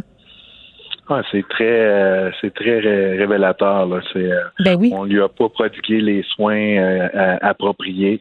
Euh, qui, je pense euh, toute le- le- la réflexion, tout le, le, le- le diagnostic a été euh, qui, qui lui- qui lui a été octroyé. Là, c'est vraiment là, a été corrompu là, par des biais et des préjugés, des stéréotypes là, à son égard. Oui. Euh, comme On elle l'a pas surveillé comme il faut non plus à cause Ben de non, ces préjugés-là. Comme il faut. Et euh, c'est clair dans le rapport là, que c'est un, c'est une mort accidentelle qui aurait pu être évitée. Ben oui, parce que juste pour qu'on puisse se situer, là, euh, bon, elle, elle aurait euh, succombé suite euh, à une défaillance cardiaque, possiblement. Là, on, bon, on reste dans le domaine des si, mais mais on, on aurait surveillé ça. Ça demandait un, un- un monitoring de tous les instants. et On l'aurait surveillé au travers d'une fenêtre. Là. Ben, c'est ça. Je pense qu'elle n'a pas eu vraiment le- l'intérêt n'était pas là. Hein? Étant donné qu'elle était autochtone, qu'elle qu'elle, avait déjà des, des préjugés Mm. euh, à son égard, on lui avait déjà taillé certains euh, certains diagnostics euh, an- antérieurs et je pense que tout ça a contribué là, à- Mm. à, un désintéressement là, du personnel. Ouais. Elle n'a pas, eu- n'a pas eu la surveillance qui, était due. Mais vous savez, M. Awashish aussi, ce qui, ce, qui est, ce qui est un peu préoccupant, ce sont les témoignages contradictoires du personnel soignant. Euh, des, des contradictions qui ont été révélées. Là, plusieurs employés ont nié l'existence de racisme à l'hôpital euh, de Joliette, mais il y a quand même, il y a quand même quelques employés euh, qui se sont tenus debout, c'est ce que j'ai envie de dire, qui ont affirmé, qui, qui ont entendu des préjugés clairs contre la communauté atikamek. Là. En effet. Et euh, c'est- il y a eu des témoignages à, à- à cet effet-là. Il y a également d'autres euh, d'autres témoignages hors, euh, on Mm. pourrait dire, hors enquête publique qui, qui se font. Euh, il y a les gens qui, qui sortent puis qui dénoncent cette situation-là. Mm. Et euh, là, on parle beaucoup de, de Sius Lanaudière, de l'hôpital de Joliette. Mais moi, ce qui m'est rapporté, c'est des situations qui sont similaires un peu partout dans la province. Eh oui. Et euh, ça devient, euh, je pense, il faut, faut vraiment se penser, se pencher sur la question. Puis je pense que c'est important que le, le PM arrête de, de couvrir euh, euh, le résultat. Je pense qu'il doit comprendre la cause de toute cette, euh, cette, cette situation-là. Il a réagi, euh, François Legault, un peu plus tôt ce matin euh, aux conclusions euh, du rapport. On a un extrait, on va l'écouter. Pour moi, un système, c'est quelque chose qui part d'en haut. Prenons par exemple le réseau de la santé est-ce qu'il y a quelque chose qui part d'en haut, est euh, communiqué partout dans le réseau de la santé en disant soyez euh, discriminatoire dans votre traitement auprès des Autochtones? Moi, c'est évident, pour moi, la réponse, c'est non. Par contre, je comprends que à certains endroits, il y a des employés, je dirais même dans certains cas, des groupes d'employés, puis même des dirigeants qui ont des approches discriminatoires. M. Amochis, vous vous êtes montré critique envers François Legault pendant le point de presse euh, tantôt. François Legault qui, qui ben, en tout cas, moi, j'ai l'impression qu'il patine là, sur la question du racisme systémique. C'est comme s'il pouvait plus revenir en arrière. Euh, tout le monde, euh, bon, s'entend un peu pour dire que ça existe, que ça existe envers les communautés autochtones. On a des rapports, je pense entre autres au rapport Vient. Pourquoi, selon vous, le premier ministre ne veut pas le reconnaître, ce racisme systémique?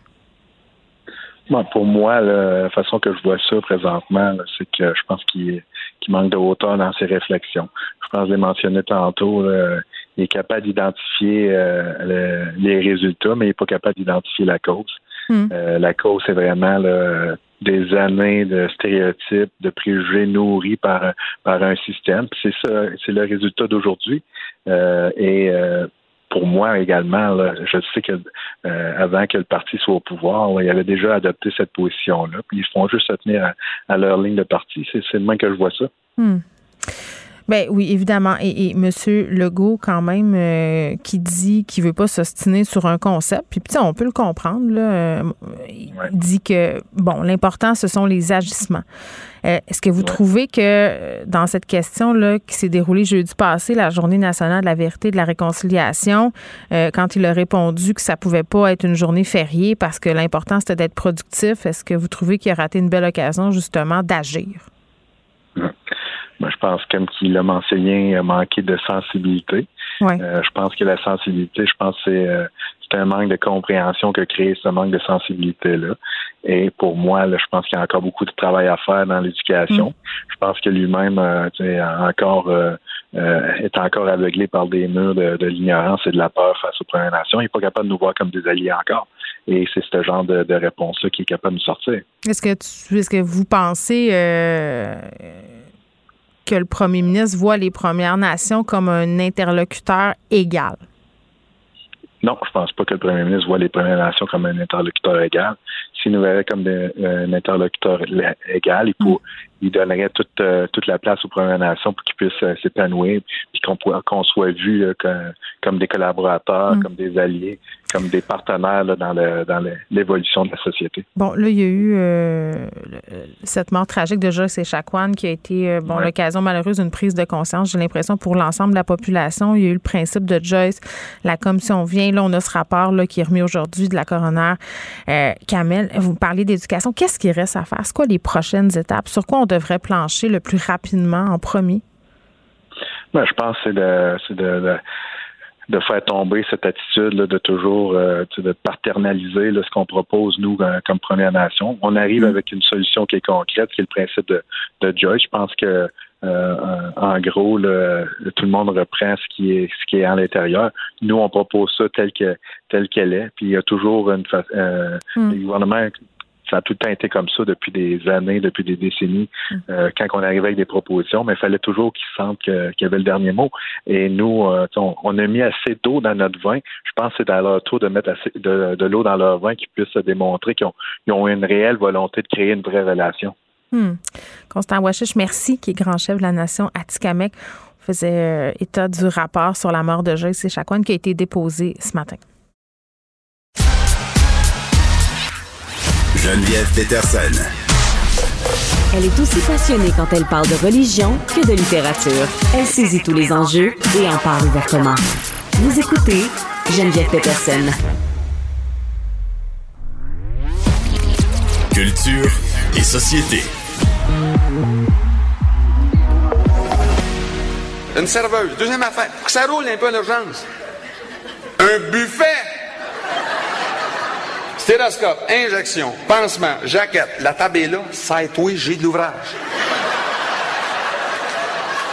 Toi, des titres, pourquoi? Ben, les rayons X, comment est-ce qu'on fait? La machine est dans le coin, j'ai jamais de 30 sous, là.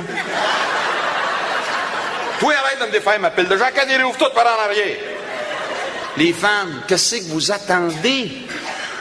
Vous savez depuis le début que le ministre a raison, dans une pièce, il y a juste 100 cents, mais vous savez aussi depuis le début que dans notre système de santé, ils n'ont pas coupé dans le gras.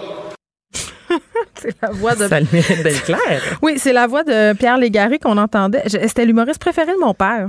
Pierre Légaré, Geneviève, qui est, qui est décédé. Là, moi, je viens de Tu voir ton, ton expression faciale. Non, non, je- je- tu me l'apprends, là. Mais tout un humoriste, là, cet homme-là, bon, qui a quatre spectacles euh, derrière la cravate, euh, Rechercher Légaré, Légaré 2, Guide de survie, ou encore Rien en 99, qui a remporté euh, spectacle de l'humour euh, d'humour euh, de l'année. Et Pierre Légaré, c'est vraiment son côté.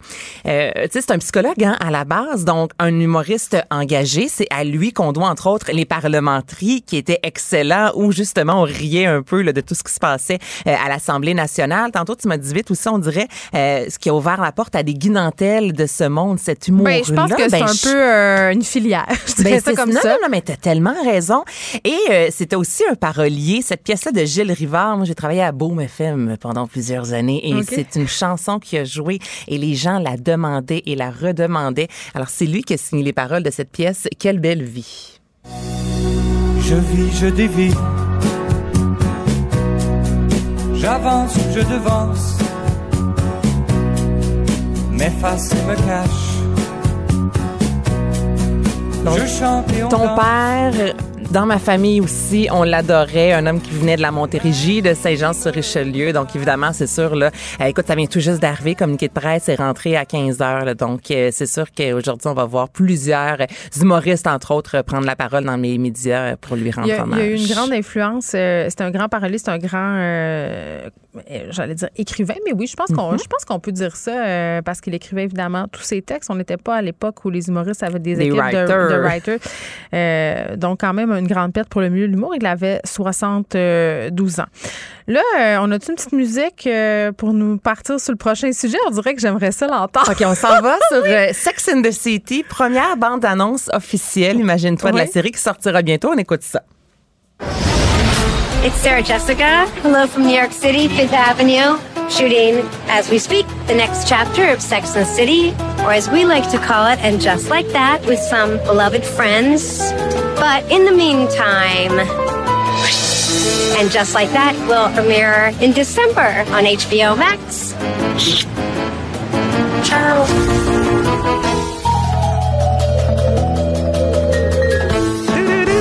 On December. Oh, oui. c'est ça que j'entends de la voix de Carrie Bradshaw. Écoute, tu sais que je suis pas nostalgique hein, dans vie. On j'arrête- on n'arrête pas de se teaser avec ça. Là, je me fous bien du retour des New Kids on the Block Ouais. et tout ça. Moi, j'ai écouté les deux films très mauvais de sexe. Je suis une fan finie. Ben, je suis une fan finie comme Puis là, toi. je m'en peux plus. Décembre. Je ne me peux plus non plus. La, la chanson qu'on vient d'entendre a été pendant plusieurs années ma sonnerie de téléphone Ah, pour vrai? cellulaire. Aussi. Absolument, pour vrai? On est vraiment pas prévisible. Hey, ça n'a aucun sens, mais dans les files d'attente, quand ça sonnait, il y avait toujours un petit regard avec c'est des sûr. filles. tu regardais. OK, toi, t'es une vraie de vraie. Mais le Euh, réécoutes-tu? Parce que moi, au moins une fois par année, je me fais un grand pèlerinage. Sauf la première saison où euh, Carrie Bradshaw, des fois, parlait à la radio, hein, euh, pas à la radio, à la caméra, un peu à la ramdam. Là, vrai. là, ça, tu, tu me perdais un peu. Donc, la première saison, c'est celle que je trouve un peu plus euh, difficile à regarder, mais oui, Sex and the City. Et c'est pour ça que j'ai hâte de voir, parce que là, bon, on va vous suivre les trois filles. Je vous rappelle que Samantha n'y sera pas dans Ça, la triste. cinquantaine. Ça, c'est triste. Ça, c'est triste. On sait-tu qu'est-ce qui est arrivé? On va l'apprendre. On va l'apprendre. OK, elle est morte, Ce c'est ça. que Sarah Jessica Parker a dit, elle, tu vois, au contraire, pas nécessairement qu'elle allait mourir, mais elle a dit dans la vie, en vieillissant, on perd des amis, on se fait, on tisse d'autres liens. Donc, c'est peut-être ça qui s'est passé justement avec les personnages. Donc, euh, de fil en aiguille, on perd euh, quelques liens. Mais tu sais, c'est que Samantha, qui parlait de sexe d'une façon incroyable, et chaque personnage, tu sais, Charlotte, euh, je l'aime, Miranda, qui a son côté très euh, cinglant par moment. Moi, puis les hommes Mais de Sex Samantha, and... ben, les- Oui, puis les hommes de Sex and the City aussi. Là, le- finalement, le plus équilibré de la gang, c'est peut-être Steve, justement. Le chum de Miranda, qui était le barman paumé, finalement, qui finit par justement... qui a été infidèle quand même, on va s'en rappeler. Ben, c'est juste un homme normal. Mais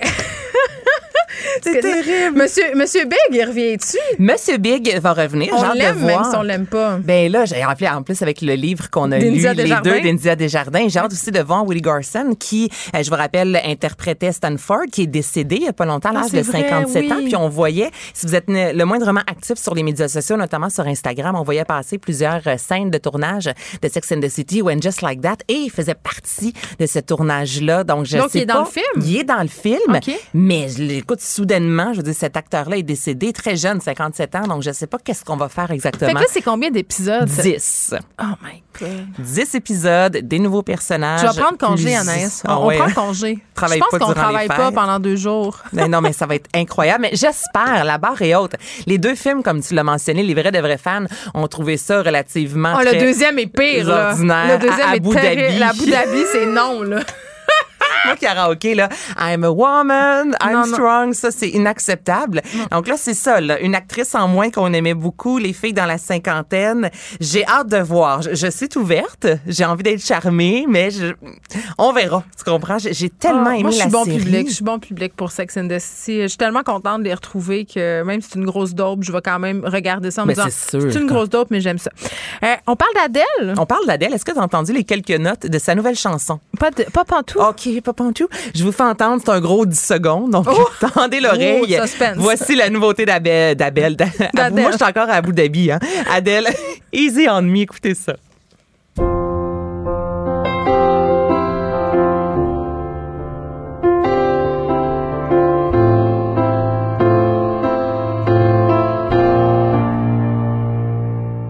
C'est encore pour être de bonne humeur, hein? C'est vraiment, tu sais, après cinq ans, tout un retour, on y va vraiment dans la grosse joie. Mais Adèle, en fait, Ouais. c'est ça, c'est que quelques jours, euh, il y a eu des affiches 30 qui ont été euh, euh, affichées un peu partout dans le monde, notamment à New York, Londres. Adèle qui donne toujours son âge aux albums. Là, pourtant, elle a 30 ans, mais son album devait sortir à la base en 2019. Elle a de la Ensuite, misère, hein? 2020, elle a de Ouais. la misère. Ben, À sortir des albums. Il y a eu une pandémie, c'est ça qui se passe aussi. Certains artistes en ont profité. Dû faire du pain, on sait pas. Ben, je pense que c'est entraîné. Elle a rencontré un homme. Elle a, elle a pris soin d'elle. Et là, selon les rumeurs également, euh, son vidéoclip aurait été tourné ici même au Québec. Ben, voyons donc. Écoute, Elle aurait été aperçue? Elle aurait été aperçue, imagine-toi, au mois de septembre dernier. Et là là, Donc, on est 15 tout énervé. octobre, nouvel album d'Adèle qui euh, ben, sortira partout. On pourrait, ça. on pourrait peut-être se le faire jouer, Anaïs, quand on aurait été très déçus de la nouvelle saison de Sex and the City. Pas nous remettre un dedans, peu, là. ben, un peu pour se faire brailler, parce que moi, quand je suis en peine d'amour dans la vie, je me mets du Adèle, ça fonctionne très bien. Tu te dis, je vais brailler entre 6h et 6h15, comme ça, ça va être fait. Tu C'est là que ça se passe. Tu crains qu'une petite toune sur ta playlist euh, Breakdown, euh, Break-up, puis tu passes ça, puis c'est réglé. Non, mais il faut pleurer, ça fait du bien. Donc, euh, hein, quand on est psychopathe comme moi, des fois, il faut s'aider. Miss Gertin Lacroix, c'est toujours un plaisir qui est en studio aujourd'hui. Ça fait du bien de te voir. J'ai euh, mis du parfum pour toi, en présentiel. Je sais que tu sens, tu sens très bonne. Comme on, Je sens un peu trop, je pense. Mais non, franchement. Merci à toute l'équipe de recherche, Frédéric Mockel, Maude Boutet, Luc Fortin. Merci à Philippe à la mise en onde. Merci à vous, les auditeurs. On se retrouve demain. Cube Radio.